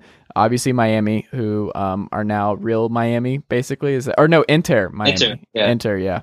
Um, so that's kind of cool. And yeah, and I mean LAFC has been a huge success, and I've heard nothing but great things about that stadium and the Galaxy Gods Layton and everything else. So, um, who are the next two teams for you? Uh, I well, I I went to I went to Detroit uh, a couple years ago, not not for for soccer, but you could see what they're doing downtown and and mm-hmm. and revitalizing it and and you know now the Pistons went from uh, you know now they're in the same arena as the Red Wings and, right. they moved from the sur- suburbs to downtown and um, there's a great you know like hip food scene going on there. So uh, I I'm kind of rooting for Detroit to to get one of those. Um, I think Sacramento might be a little bit uh, ahead of uh, uh, of them to to get that franchise. I, am hearing a lot of good things about what they're putting forward. Um, but I, I would love it for those to be the next two. Um, Las Vegas, I don't know if you ever get a chance to see. I would I would urge any fan if if you have like insomnia or if you're up up late at night, watch one of the the USL games, the Las Vegas Lights. Uh-huh. Holy cow, so entertaining. So really. So I mean, it's just it's everything about it is pure Vegas. You know, they're dropping money from a helicopter into the it, it's just it's crazy. It is absolutely. I mean, it's everything that you would hope. Is this real money or just like monopoly money? Are we talking here? I think it's actual money. Okay. Um, uh, the announcer is is is crazy. He's saying, "Oh, now here comes the Usain Bolt play." Like, what are you talking about? They've got Freddie Adu. You know, they they. Oh, you have me sold now. They okay. have legit, Freddie Adu. I'm in. The team has a, an actual DJ in the locker room spinning before the games and at halftime. I mean, this is like as Vegas as you could you could hope for. So I, I highly recommend um, the the the Las Vegas Lights experience for sure. Okay, yeah, we're elevating them to the MLS. Let's just elevate the Las Vegas Lights. That's incredible. They're, they're, I, I love it. Their uh, their their owner slash technical director, I think slash coach is is smoking on the sidelines and he's getting red cards every other game. Is just, John Daly their coach? What's going on here? it's awesome though. It really is. Okay. Wow. Um, I'm definitely gonna YouTube this after we're done here. Uh, Real Salt Lake. They are the flavor of the month, flavor yeah. of the summer. Um, a lot of great work on MLSsoccer.com covering just how they're doing this and what's going on with this team, and that they've just defied the odds in a lot of ways. But what do you make of Real Salt Lake and them becoming one of the hottest teams in uh, Major League Soccer right now? Well, I mean, they've um, from the start of the year that they they have been awesome at Rio Tinto Stadium, um, which also I, I, also highly recommend going there. It's one of my favorite uh, venues in all of Major League Soccer uh, with the, with the views of the mountains. It's it's great, but uh, they've consistently been very good at home at the start of the year and until until their recent turnaround. They've been horrible on the road. So they, they were one of those teams where you know it's great you have ten wins uh, at, at home, but you have one on the road. Uh, they found a way these last couple games to to get some road victories, um, and they and and now they're scoring goals in, in bunches. Right, fourteen goals last three games, all wins. Um, you know, the, Petke, Mike Petke has. Uh, he's kind of switched and altered and, and and tried to find the right combination of players uh, at some games, he's not even playing a Kyle Beckerman, right? Who's who's another one of those guys that you always expect to be in the middle of the field. Um, he's kind of he's kind of changed him a little bit. He's brought he's brought Sonny in in the midfield, and he's been great. Um, he's moved uh, he's moved an Albert Rusnak up front, which has also paid dividends.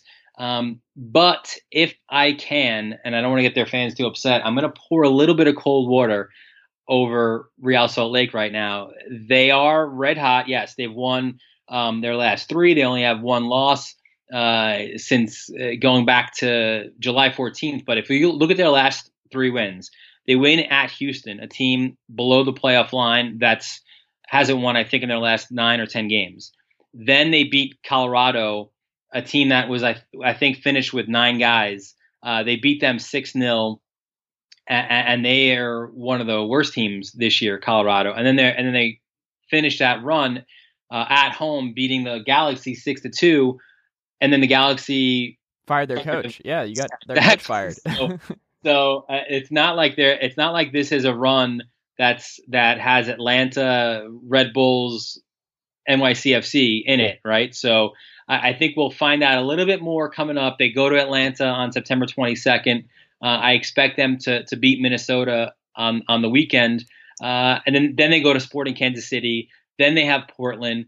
Uh, so I think I think we'll know a lot more uh, about Salt Lake in the next uh, three to four weeks. But uh, but right now, yeah, everything is going really well for them. Okay, are you an FC Dallas believer? I am. You know why? Because Oscar Pareja is he's a magic man. I, I mean, he, maybe that's a guy that should go to Vegas because mm-hmm. it seems like every move that he makes turns to gold. Uh, you know, you, you, you lose a Mauro Diaz, and he's like the heart and soul, the heartbeat of that team in the last few years, and yet they're better now, right? You you you lose a Kellen Acosta, who's a homegrown guy who who again is someone that you always associate with FC Dallas, and and they don't miss a beat, you know. So he it's it's different formations, it's different players, uh, but he is just getting the the most out of out of whoever steps on the field. So that to me makes them a dangerous team. But I also saw them in person have two of their worst losses of the year at NYCFC, and I know it's a small field and and everyone can can crap on that, but uh, they lose there and and they they're they're played off the park at, at Red Bull. So um, it, it's a little bit of that that you know I think they could work their way through the West, but now you're going to have to probably play Atlanta, Red Bulls, Columbus, NYCFC, in the cup, and I, and I don't really see. I mean, they play Columbus this weekend, so that'll be good, another one of those marquee matchups. But I don't know.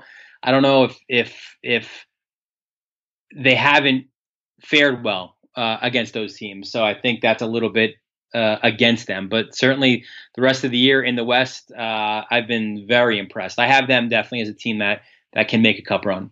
Okay, Dylan Butler, thank you so much for taking the time tonight. I I really appreciate it. Anytime, bud. All right. Is there anything else we can plug? I mean, go to MLSsoccer.com. It's the best professional sports site on the internet. Um, is there anything coming out this week? We're recording this on a Wednesday. Do you have anything that you need to plug or that we all need to read over the next couple days?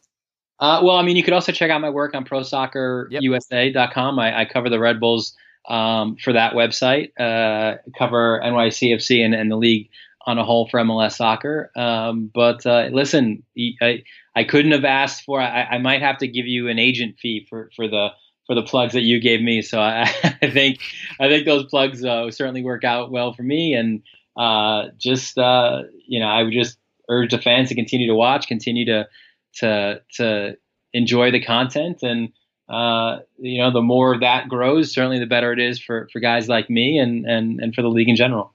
Well, this is free. Uh, follow him on Twitter at Dylan underscore Butler, and uh, that's your last plug for the night. I appreciate it. All right. Well, we'll have to talk again very soon, man. I really appreciate it, and uh, good luck with the stretch run. Thanks, Chase.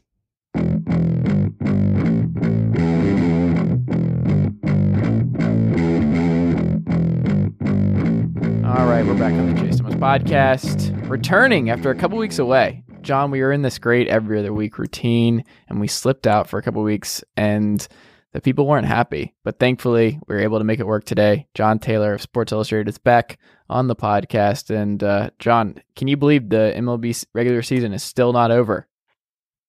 Wait, were people actually like not happy about that?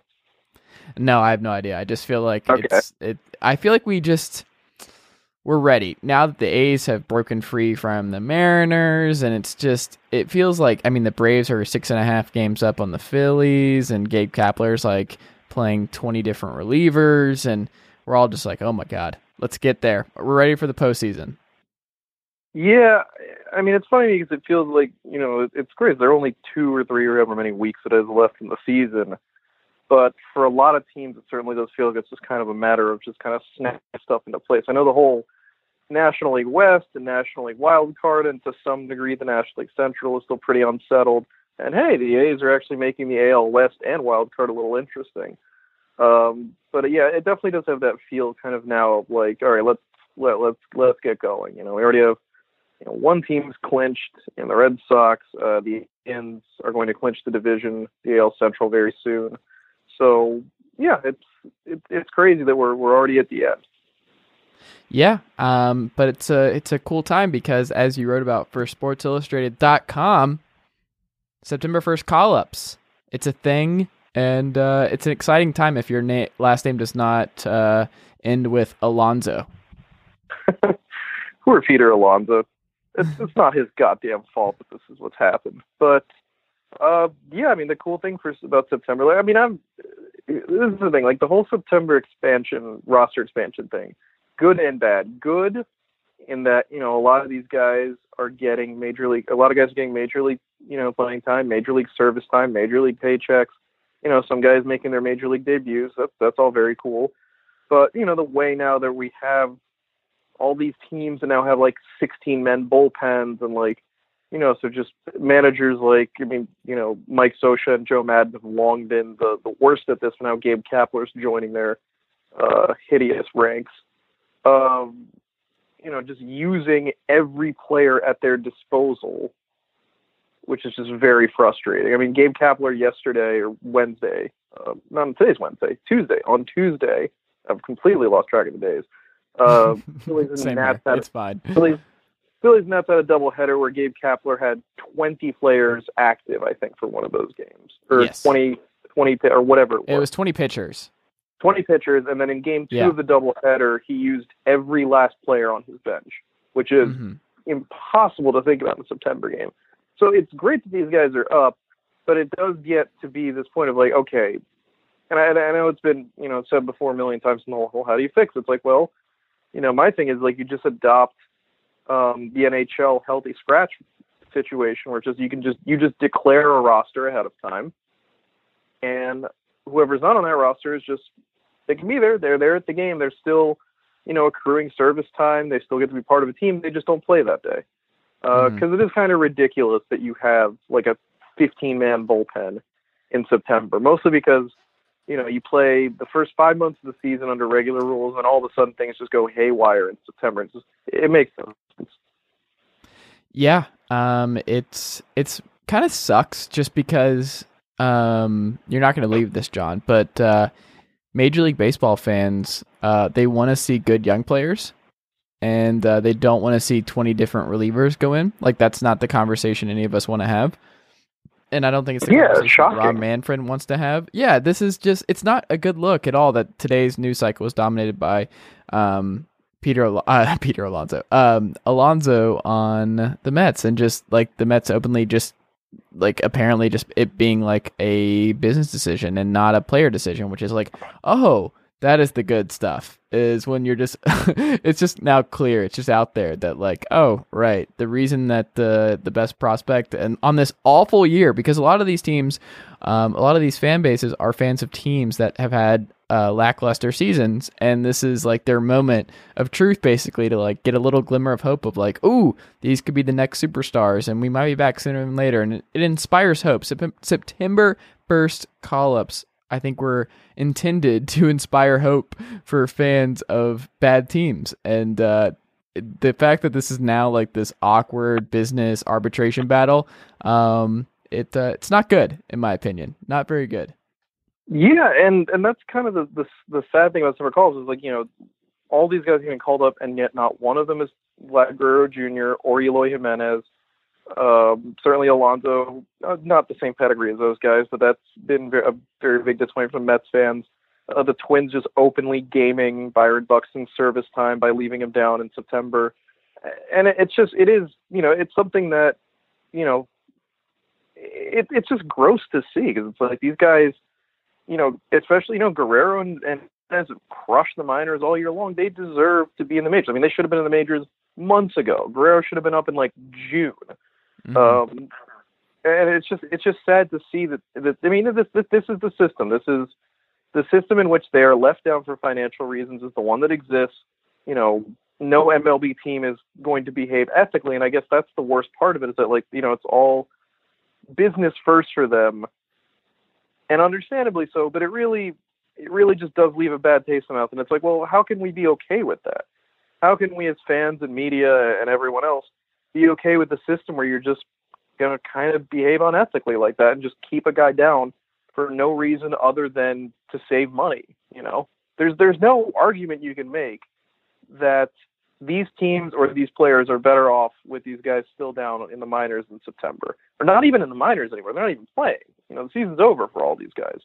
Um, yeah, it, it's just purely about the money at this point, and that's really gross to see. And you know, it's, and you're right. Like I'm sure this is, you know, that's not what Rob Manfred wants September to be about. And to be entirely honest, it doesn't really seem like, you know, it's been even that huge a wave of conversation. But it is something where it's just it's just a bad look for the league as a whole to have these exciting young talents, you know, have exciting young talents left down in the minors for service time reasons, and to have teams basically openly admit, not openly admit, sorry, but act, you know, purely in financial interest and not in, you know, in in a competitive interest. And I understand that for some of these teams, you know, they're they're they're bad. You know, they're not Jimenez or, or Guerrero coming up wasn't wasn't going to do anything to change the seasons. I don't think of the Blue Jays or White Sox. But the fans still deserve better exactly. than having to watch worse players solely so that the owners of the White Sox and Blue Jays can save a few million dollars. I mean, That's, it, I that's thought, what it amounts to. yeah, but I think that you and I, along with every baseball fan, um, they watch for the business decisions, and there's nothing. It, so if we had to rank like dingers, um, nine inning shutouts, um, saving money and winning arbitration cases for your MLB team, I think the latter is the priority number one for most fans. For right? sure, that- for sure, the yeah. most for sure the most important thing to me as a fan is whether or not my team has control of a good young talented player in 2023 as opposed to having that control expire in 2022. Mhm. That to me is the single most important thing my team can do.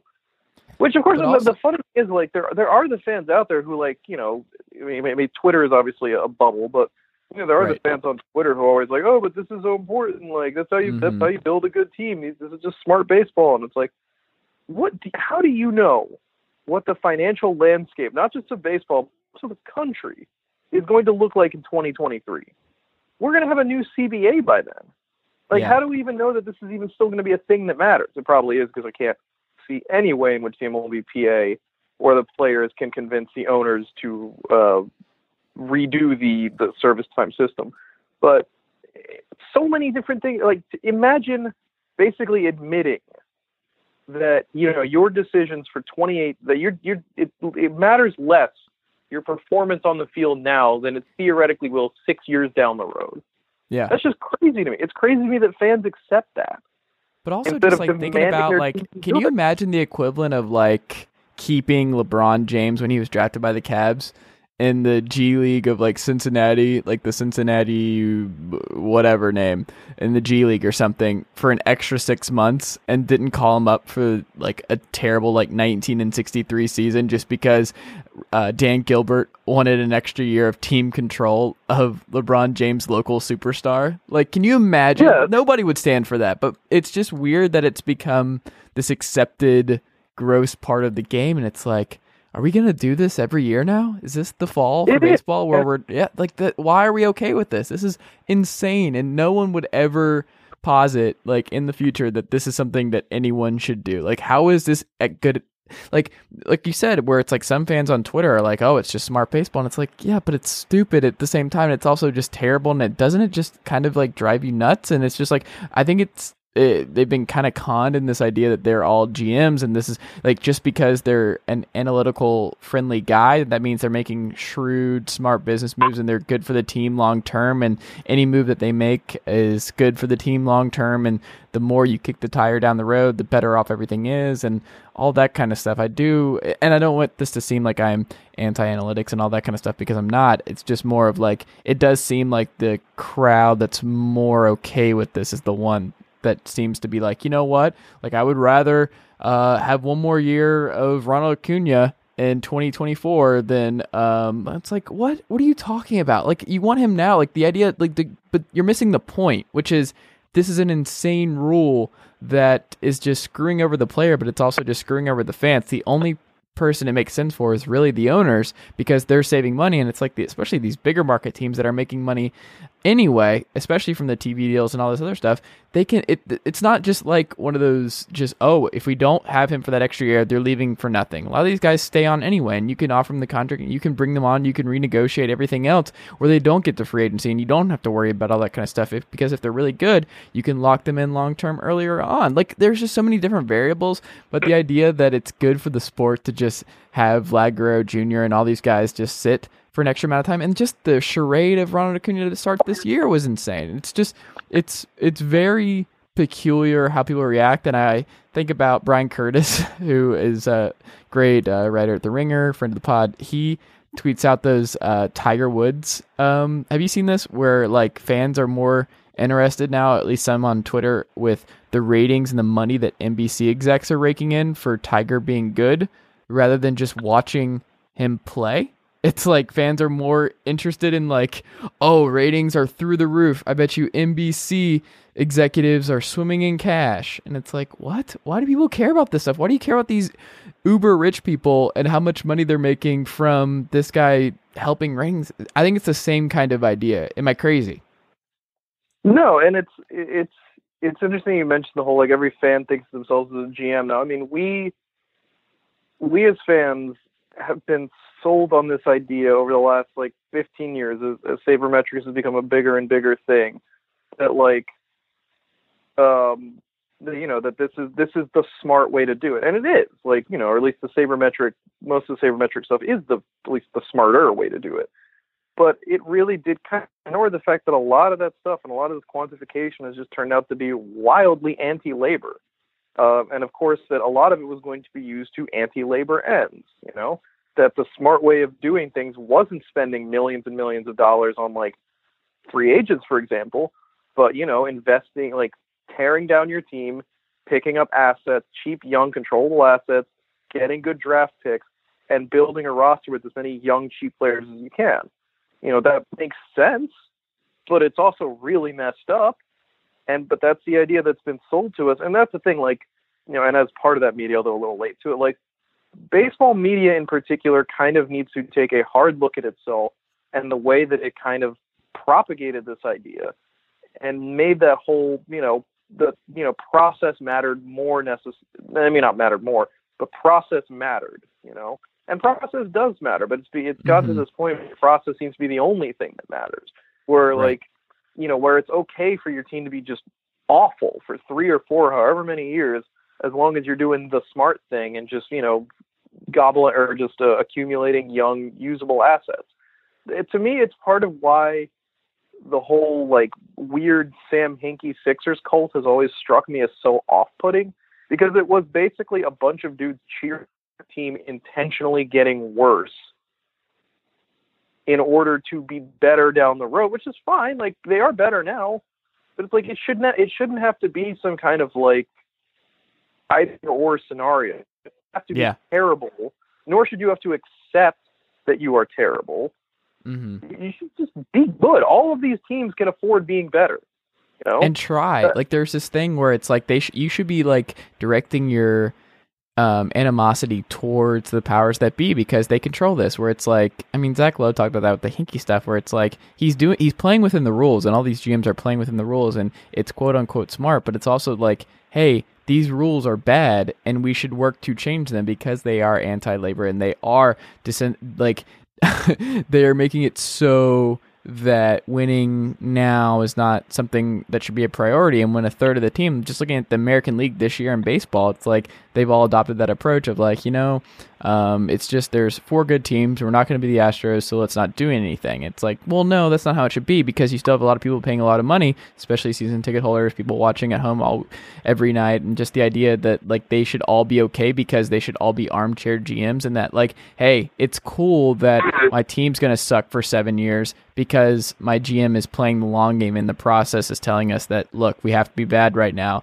We can't spend money on free agents and everything else, and you're kind of screwing over the veteran free agents who um, this past winter um, were expecting at least modest paid paydays and stuff like that, but weren't given them because so many teams were just like, eh, we'd rather just um, invest in just uh, players who weren't as good, obviously, but like we're significantly cheaper and everything else, and we'll we'll take that. We'll we'll take uh, the extra money. We'll pocket that, and the veterans can just uh, figure it out on their own. And just kind of, I don't like the idea of leaving these guys who've been in the league for a long time and been really productive players for a long time, just getting left out in the cold once it's time to really help them out and pay them for um, their service time. And uh, it's just all of it just feels weird to me, and just the variance in the way people approach it. But I do think it all stems to this idea that if you have a quote unquote smart team or your team hire someone that uh, fits that mold, then they'll accept anything. Yeah, it, it's just it is just kind of ugly all the way around that we have a system where we're basically like teams are getting rewarded for suppressing service time for for denying players an opportunity and that there are fans who are like yep this is all good. This is the smart this is how it should be done. This is all very Mhm. smart. It's like it's just like where where is where are the ethics on like don't you want the to be good don't you want to see a winning product all the time that Mhm. that to me is, is the hardest part to understand that there are fans who no it's cool i'm fine with my team being an open garbage fire for three to four years with no guarantee of success Right. You know. It's not like everybody can win. That's the other thing. It's like you, if especially when other teams are following suit and all these other teams are starting to follow the same model, um, the homogenization is going to affect that. Where it's like it's not how it works. It's not the the, end goal is not going to be every team wins over a thirty year span. That's not how this is going to work. Like just because your team not- is doing the smart thing, right? Yeah. and not to mention that like a lot of teams aren't necessarily even good at this like look at the reds Yeah. they've been stuck in an endless rebuild for five years 100%. like granted there there are teams that are like doing it smartly or more but like there's no, there's the no White Sox nailed the Chris Sale trade, and it looks like that may not even work out as much as No, and that's and that's the other thing. Like even even when the process is good, and you can argue that you know, the process for the Chris Sale trade was very good. They got the number one prospect in baseball. They got a very good pitching prospect. They got two other very good prospects attached to it. You know, Moncada is very much an unfinished product who is still, you know, still struggling at the major league level. And Michael Kopech is just done for all of next year because he blew out his elbow in, a, in an injury that, even though most people come back for it, is usually career altering. Like, there is no guarantee that this stuff works because there's a lot of variance you can't control. And so that to me is the crazy part is like you're better off trying every year because well you might as well try. That's I just I just ah, ah sometimes I just feel like I'm crazy because it feels like the idea of you might try has taken on a crazy veneer in baseball. Yeah. It's like no, try, just try. Don't just be bad. Try. Mm-hmm. And I wish, and it doesn't seem like Rob Manfred really cares, but I really wish that were part of the message coming from the MLB league offices. Try. Instead, it just seems like the league is, on the whole, pretty okay with teams just blatantly not giving a crap. And this speaks to the, and this could put a bow on this point of the conversation is that like this speaks to these teams like the Mets who are clearly not trying at this point because if they were they would bring up Alonso because guess what he's better than what they have at the major league level. Um, the Blue Jays uh, Vlad Guerrero Jr. is obviously better than what they have at the major league level, and these teams are saying no no no no no we would rather continue losing. So um, Well, the, just the Mets, are, yeah. Mets aren't Mets aren't trying because their owners are cheapskates. They, no matter what the system would be, they would still be that way because the Wilpons are cheap and bad. Like they're they're a, a problem and a mess completely unto themselves at this point. yeah And we, another area where Manfred has kind of fallen down, but it's not so much fallen down as Bud Selig fell down, and Rob Manfred hasn't bothered getting up. Like that, the league has tolerated the Wilpons as the owners of the Mets, despite years now of evidence that they are not operating in good faith with that team. Do you think if Reinsdorf and the Wilpons join forces to own their own MLB team, they would ever spend if they combine their money, or do you think they'd still be as shrewd and as bad as they've been? Probably the last. I mean, you- when you combine the cheapness of the Wilpons with the union busting anti labor fervor of Jerry Reinsdorf, ooh, Mhm. that is a product. That is a product right there. Let's move them to Las Vegas for one of the expansion teams, and uh, they can run Vegas. That sounds good to me. Just put him, hey, Yeah. put him in Portland. That's I, No, I don't want them in Portland. I like Portland City. I don't. I don't want that to happen. I feel like they I- belong in Vegas, and Sheldon Adelson can be the owner, I No, or I guess a co-owner, minority owner. I've never been to Portland, but I I struggle to understand. And this is something I, I I'd like to dig deeper into. We don't have to get into it, but like I, I struggle to understand how it is that Portland is big enough to support an MLB team when they lost a AAA team, you know, in the past. Mhm. I again, not not something we have to get into, but just something I'm, I've been No. curious about. Where it's like, how is Portland an ML, a realistic MLB expansion like opportunity or option here? Yeah, my pick is still just like Montreal and Vegas would be my two if I if I had to Yeah, bring pick it. two, right? Bring it back to Montreal. Yeah, Montreal first, and then Vegas. I just so I uh, before we started recording, I was talking to an uh, Dylan of uh, MLSsoccer.com, and we I didn't realize there was this uh, USL team called the Las Vegas Lights that has their own DJ, and uh, they drop money from a helicopter, like real money, during the games. And Yeah, uh, I saw I saw the bit about the money dropping. yeah, I did not know this was a thing, so I am all in on more. Um, more Las Vegas pro sports teams because that is uh, Yeah, that is insane. Be- Between that and the Golden Knights, like very Vegas, like pregame whole like theater show thing. hmm Which really, if if you if you know, I I, I like that there is either people like saw what was going on with with the Gold Knights. Were like, wow, that's crazy. It's like, man, have you never been to Vegas? That's what they do outside of like half the casinos. They do silly little shows like that. Which what's Yeah. the place out there that does or that did a while ago that pirate show? Um, Mm, I don't know. I mean, it may- My may still extent to Vegas but- knowledge is The Hangover, Casino, and the Godfather movies. Yeah, that is an. All three are an accurate representation of Las Vegas. Okay, cool. Then I'm actually an expert on Vegas. So, what was your original question? I don't even remember anymore. Okay. Well, do you want to talk about the Rockies right now because it is uh, Rocktober. It's Oh, on the way. that- We're almost here. Uh, I can hear Dane Cook yelling in my head already. Remember when they tried get, to uh, trademark that? Wait, what? they tried to trademark Rocktober, the Rockies. And they couldn't because Dane Cook has it trademarked. Is that what you're? Is no, that, I, is that I a thing? think no, no, no. I think that they just couldn't trademark it because it is. Oh no, maybe it is trademarked. I think actually they did. They did actually trademark it. That's very funny. Okay. Um, them. yeah, good for good for the Rockies. Um, but anyway, uh, yes, Dane Cook. Yeah, because that was that was the whole commercial with him when they were in the playoffs in I want to say it was seven. Yeah. The Clinton Uh, days. Yeah, the the the miracle. Yeah, there it is. I just I just looked it up online. The the Dane Cook just yelling about baseball. I'm not or watching that, John. So if you send it to me, I'm still not going to open it. I'm gonna send you a copy, a link to that to the YouTube video like once a day, Please and don't. it's gonna be at the most. It's gonna be a random hours too, so you, you don't ever see it coming. Okay. Well, I will find a way. I'm going to think about something I can retaliate with because I don't know of anything off the top of my head right now. Um, maybe like I'll send you videos of Glenn Jacobs, aka Kane, giving a mayoral speech from the Libertarian Party in Knoxville, Tennessee. Was the, were there pyro was there pyro involved? I don't know. I, I wish. Um, I don't know. I just imagine it's just funny. Uh, Um, exactly.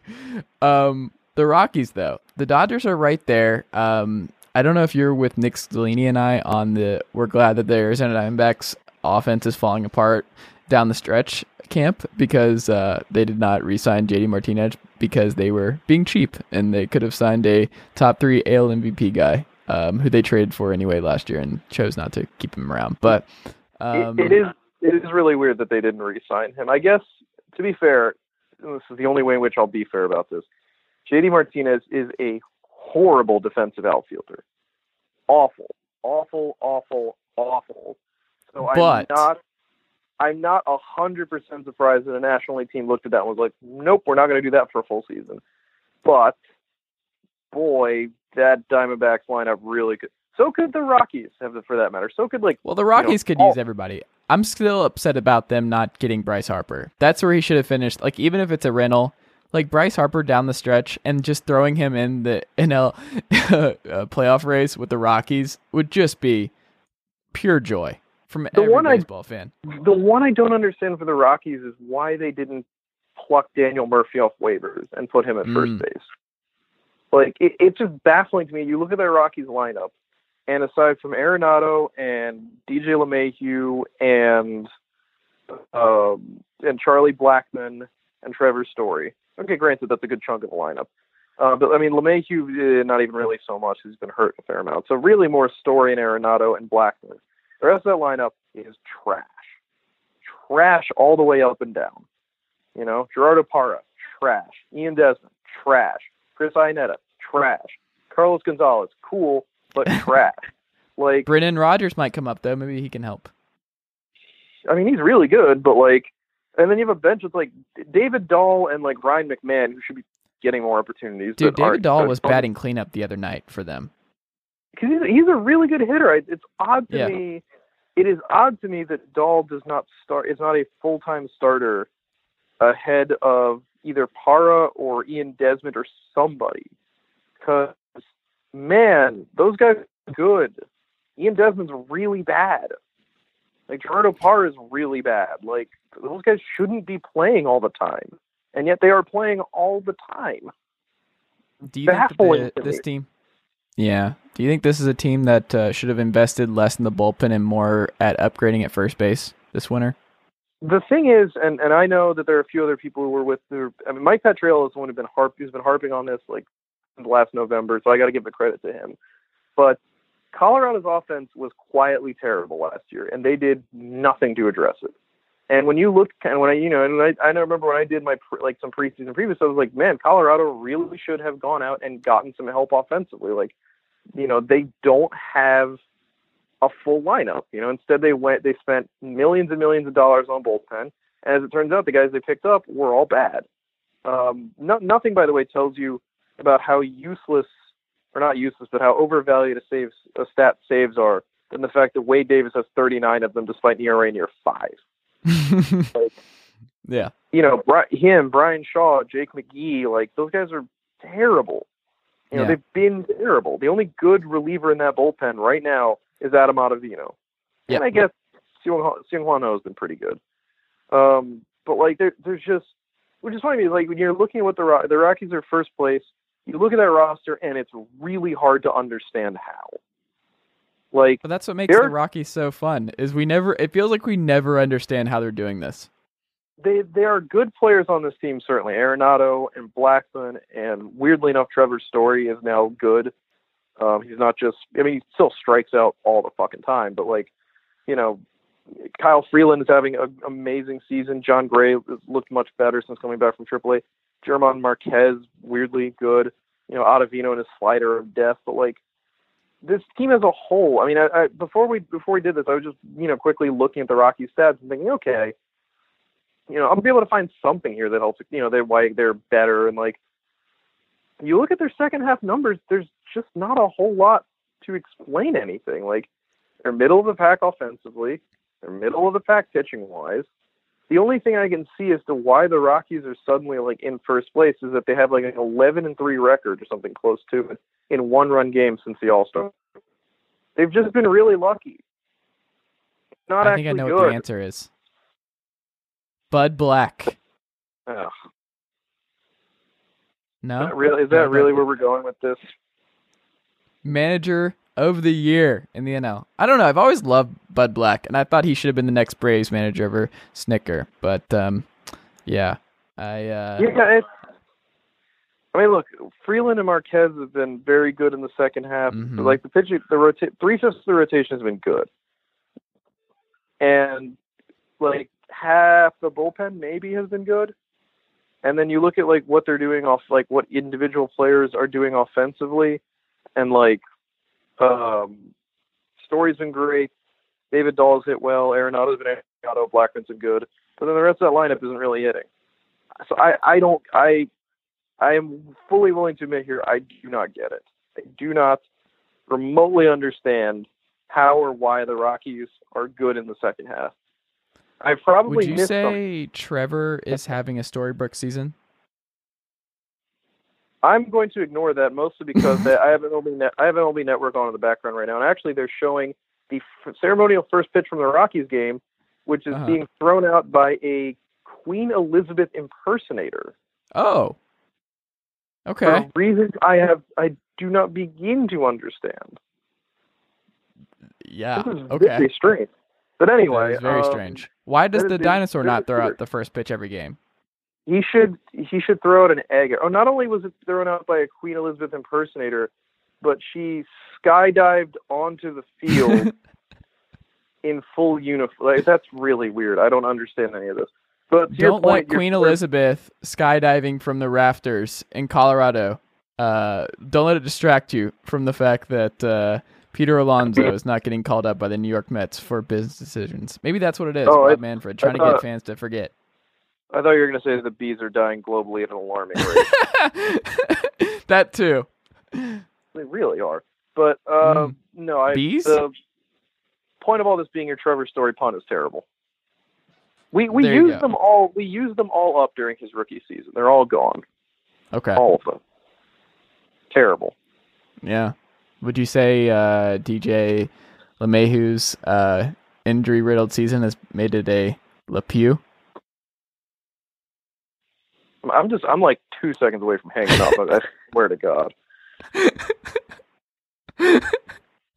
it's my last one. I apologize. Um, it's late, man. I gotta get these in. I gotta get the laughs in. Um, You're not you're not actually sorry. That's the best part. No, no, and I have a lot more that uh, now that I know that it's uh it's not gonna they're never gonna work for you. I'm just gonna find ways to sneak them in, and then you're gonna get mad because like 45 seconds later, you're like, wait a second, what did he just say?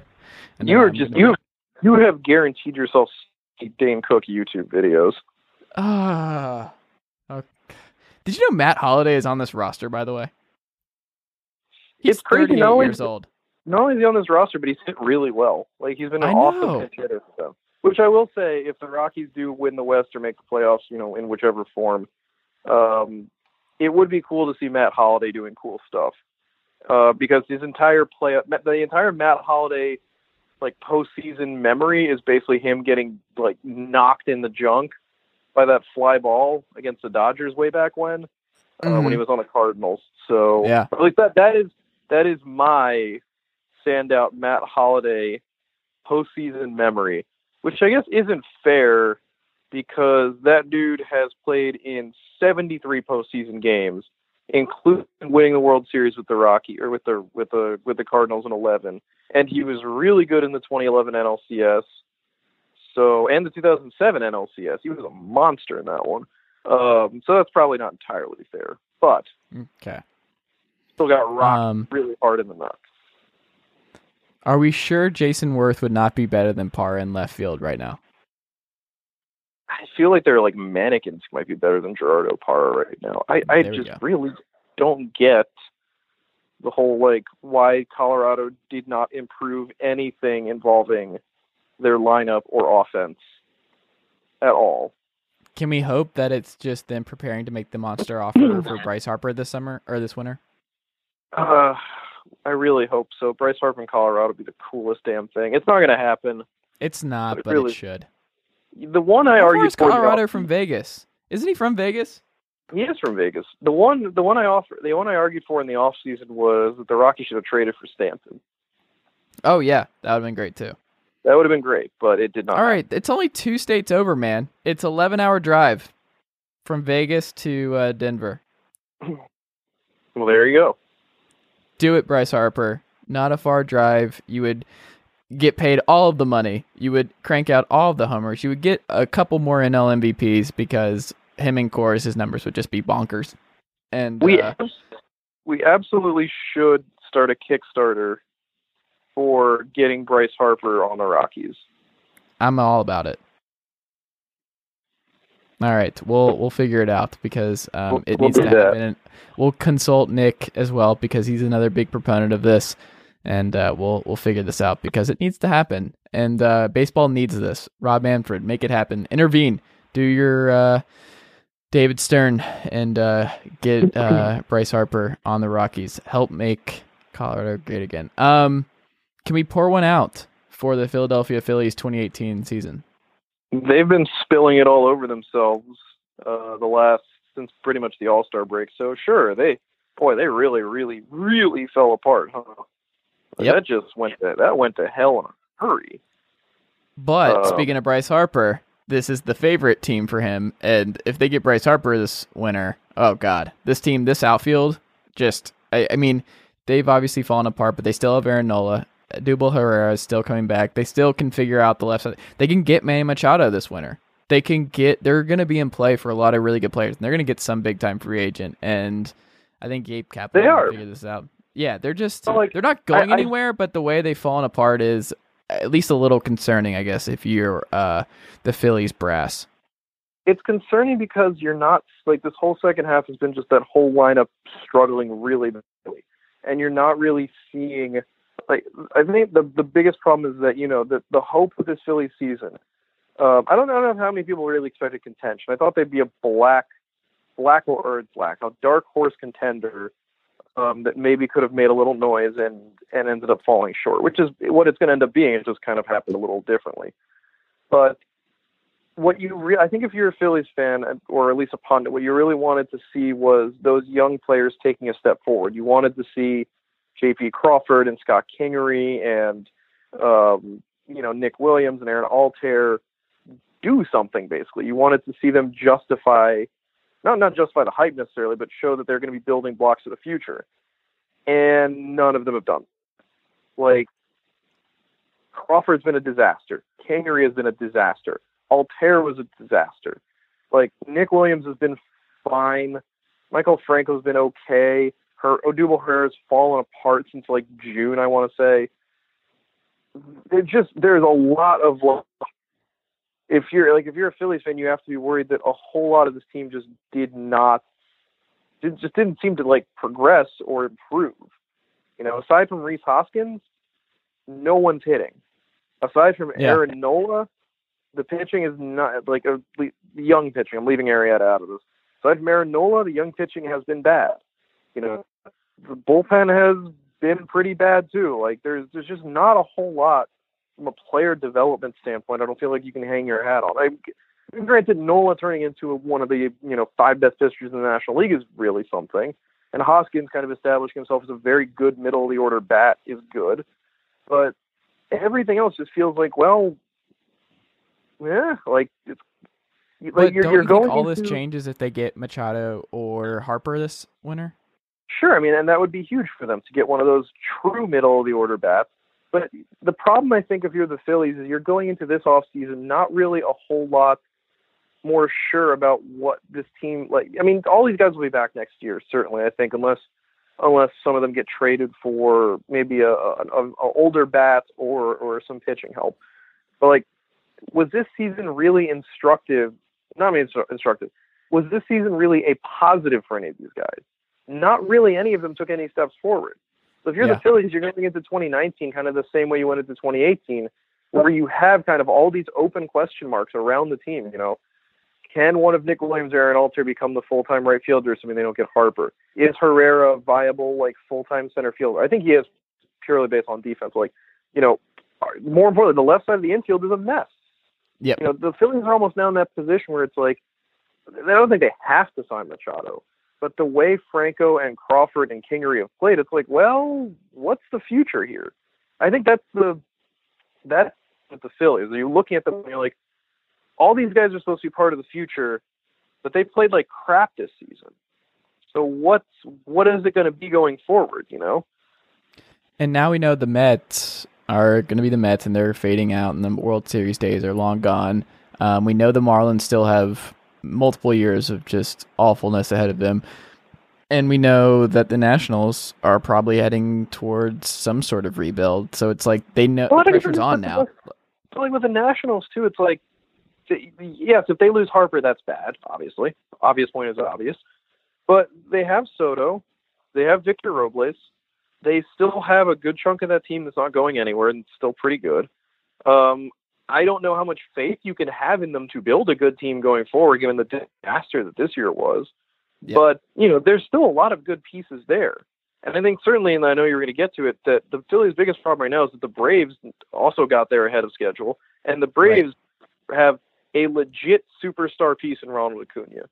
Like he already looks like a franchise player for them, and the Phillies don't have that. I mean, they're like, doing that with on- Ozzy Albies falling off a cliff. I should say on the offensive side, they have that in Nola as a pitcher, but Right. Hoskins is as close as they are right now to like a franchise hitter, and he's clearly like a tier below Ronald Acuna right now. So and then you look at the like look at all the young pitching the Braves have, Foltynewicz and Newcomb and Uh, the pitching is where things get Soroka. dicey. I don't know. It, there's still like- so many. There's no Aaron Nola on the staff. Nowhere even close. There isn't, but at the same time, they have a lot of good young arms anyway. Whereas at the Phillies, you're like, you know, Nick Pivetta and Zach Eflin and Vinny Velasquez, they're fine, but they don't really seem to have a lot. I mean, Velasquez has a lot of upside, but the rest of those guys are just like, what is really there? You know, I don't know. Maybe maybe I'm not being fair to those guys, but I definitely think if you're to look at the two teams right now as currently constructed, you know, I give Braves. You know, by every by every measure, I would rather have the Braves, and that doesn't even get into before you get the fact that like the Phillies defensively are terrible. They are Right. terrible defensively. You know, so that that definitely goes into it as well. Give me the Braves. I will take the Braves. Here's my All concern with the Braves Phillies thing because I do think it's going to be these two battling it out for the NL East for the next two to three years. I think their window is opening up for the both of them, and now the pressure is on. The thing that I think will be in the Phillies' favor is the fact that they're going to spend more, and they're going to. They've proven they will open up the checkbook when they're close to contention. They are not Sure, afraid to and- trade prospects for like these guys that haven't really hit for them. They might be able to turn them into guys that can't like veterans who can help them right now. Like we we know that they will pull the that kind of deal. We know that's what they're comfortable doing if they think that they can win a World Series. So like they might just expedite their process because they're like this team building thing or our development has not gone the way we wanted to. So we're going going to make sure that we can compete with the Braves and win a title over the next two to three years because the NL is opening up anyway because the Cubs have had a rocky year. The Dodgers um, are great, but I mean obviously injuries happen and things can affect all kinds of stuff. So the Braves are not going to spend money. Like that is not Yeah, I- I going to happen. Yeah, should you know you, you are right on that because Liberty Media is a cheapskate organization that Right. will not spend money, whereas the Phillies have like zero like major payroll commitments going forward. So Exactly. That- That's that and that's that my thing. Is like they're ahead of schedule and they have all the money in the world to go get a Bryce Harper Machado. The Braves cannot afford any of those guys, nor will they be in the market for them. Who they're going to be in the market for is more Lucas Dudas, Adam Duvall's, those kind of guys, and bargain bin starting pitchers. They are banking on these young guys. Like all these young guys have hit for the most part, but I mean, bull. I mean, the bullpen is obviously a disaster for them as well right now. Um, they're- that's probably where their money is going to go over the next couple years is fortifying that bullpen on a year-to-year basis. But they have to bet on the young pitchers hitting. They have to bet on Ozzy Albies figuring things out. The plate. They have to bet on Freddie Freeman staying healthy. They have to bet on uh, Tyler Flowers staying um, staying the course. They have to bet on Johan Camargo being the real deal now at third base. They have to bet on just guy after guy. Like, I mean, they're going to have a hole to fill with Nick Markakis after this year because he's going to be gone from the middle of that order next year and he's not coming back. They're not paying him that money. Like, would it be that much of a surprise if he went to Philadelphia and they and the Phillies signed um, uh, Machado and Markakis because Markakis obviously was a Baltimore Oriole for a long time, and there's a lot of ex Baltimore Orioles officials in that Phillies front office and all of that. So like, I just think Braves fans should be glad that this is going to happen. They have a, I think like a 91% chance to win the NL East according to 538 as of right now.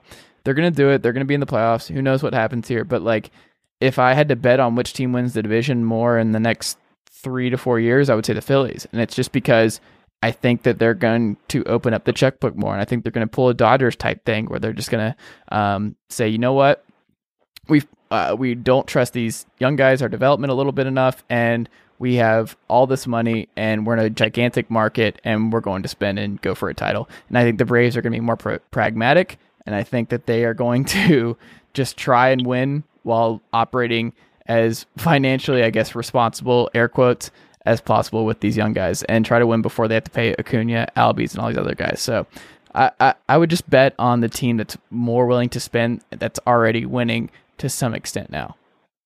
Yeah, no, that's all fair. Like, and certainly if the if the Phillies are the better team two or three however many years, I would be surprised.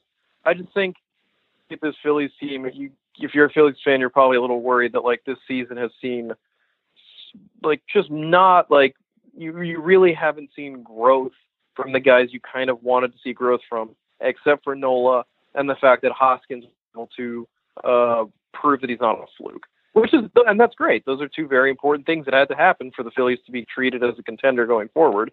But otherwise, this year has been kind of disappointing, which is weird, a weird thing to say about a team that was like, you know, 20 games above 500, whatever it was at one point, and is like, you know, better than you would have imagined by this point. That's fair. Uh, but it's going to be a fun race either way. Um, and I'm excited to see how it all works and what the Nationals do once they lose Bryce Harper and how they recalibrate. Like you said, they still have talent. They still have Juan Soto, who's a who would be getting a lot more love if Ronald Acuna was not uh, killing it on the Braves right now in the NL East and all that kind of stuff. So either way, it's gonna be fun to watch down the stretch. Jon, you uh, you have this piece on the front page of si.com slash MLB, which um, is great on September 1st call ups and everything that goes into that. Um, so everybody should go check that out. Go read it today. Is the, there anything else uh, that you'd like to get out there before we go? I don't think we've talked about the Reds, which I feel like is breaking a Oh. streak. Fuck. Okay. Um, the Reds. What can we say there's about nothing. the Reds? There's nothing to say about the Reds except for the fact that weirdly they finished the season five against the Dodgers, and if the Dodgers miss the playoffs, you can blame. It's not entirely the reason, but a little bit of the reason why the Dodgers, uh, if the Dodgers fail to make the playoffs, a little bit of the reason why is the Cincinnati Reds. So there you go. That that's your Reds fact of the day. There you or- go. Or, or appearance. I don't. I don't even know what necessarily. I'm trying to do here with the Reds. I just I just feel like we've mentioned them every time, so we have to continue It, that is like our staple, and people would have been upset if we did not mention them. So yeah, I I think the other thing, and I'll my input on this is the fact that Matt Harvey stayed with the team past the deadline. Not only like that, but that. like that the Reds the Reds want to re-sign him in the offseason. Yeah, very Which is- Redsy. Sure, why not? Right. Hey, cool. Okay. Yeah. That's uh yeah, there's your Reds talk for the week. And uh Scooter Gennett, still good at baseball. You have that.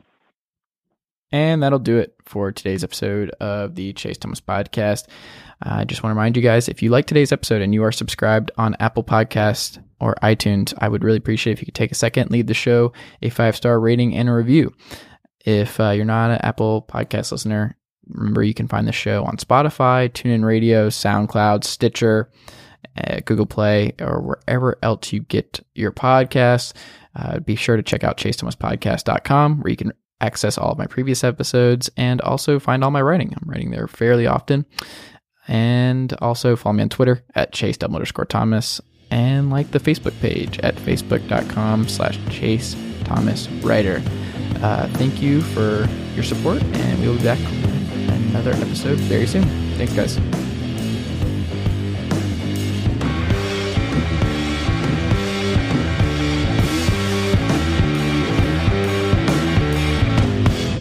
Sugar Ray Leonard, Roberto Duran, Marvelous Marvin Hagler, and Thomas Hearns. Legends, whose four way rivalry defined one of the greatest eras in boxing history. Relive their decade of dominance in the new Showtime sports documentary, The Kings, a four part series premiering Sunday, June 6th, only on Showtime.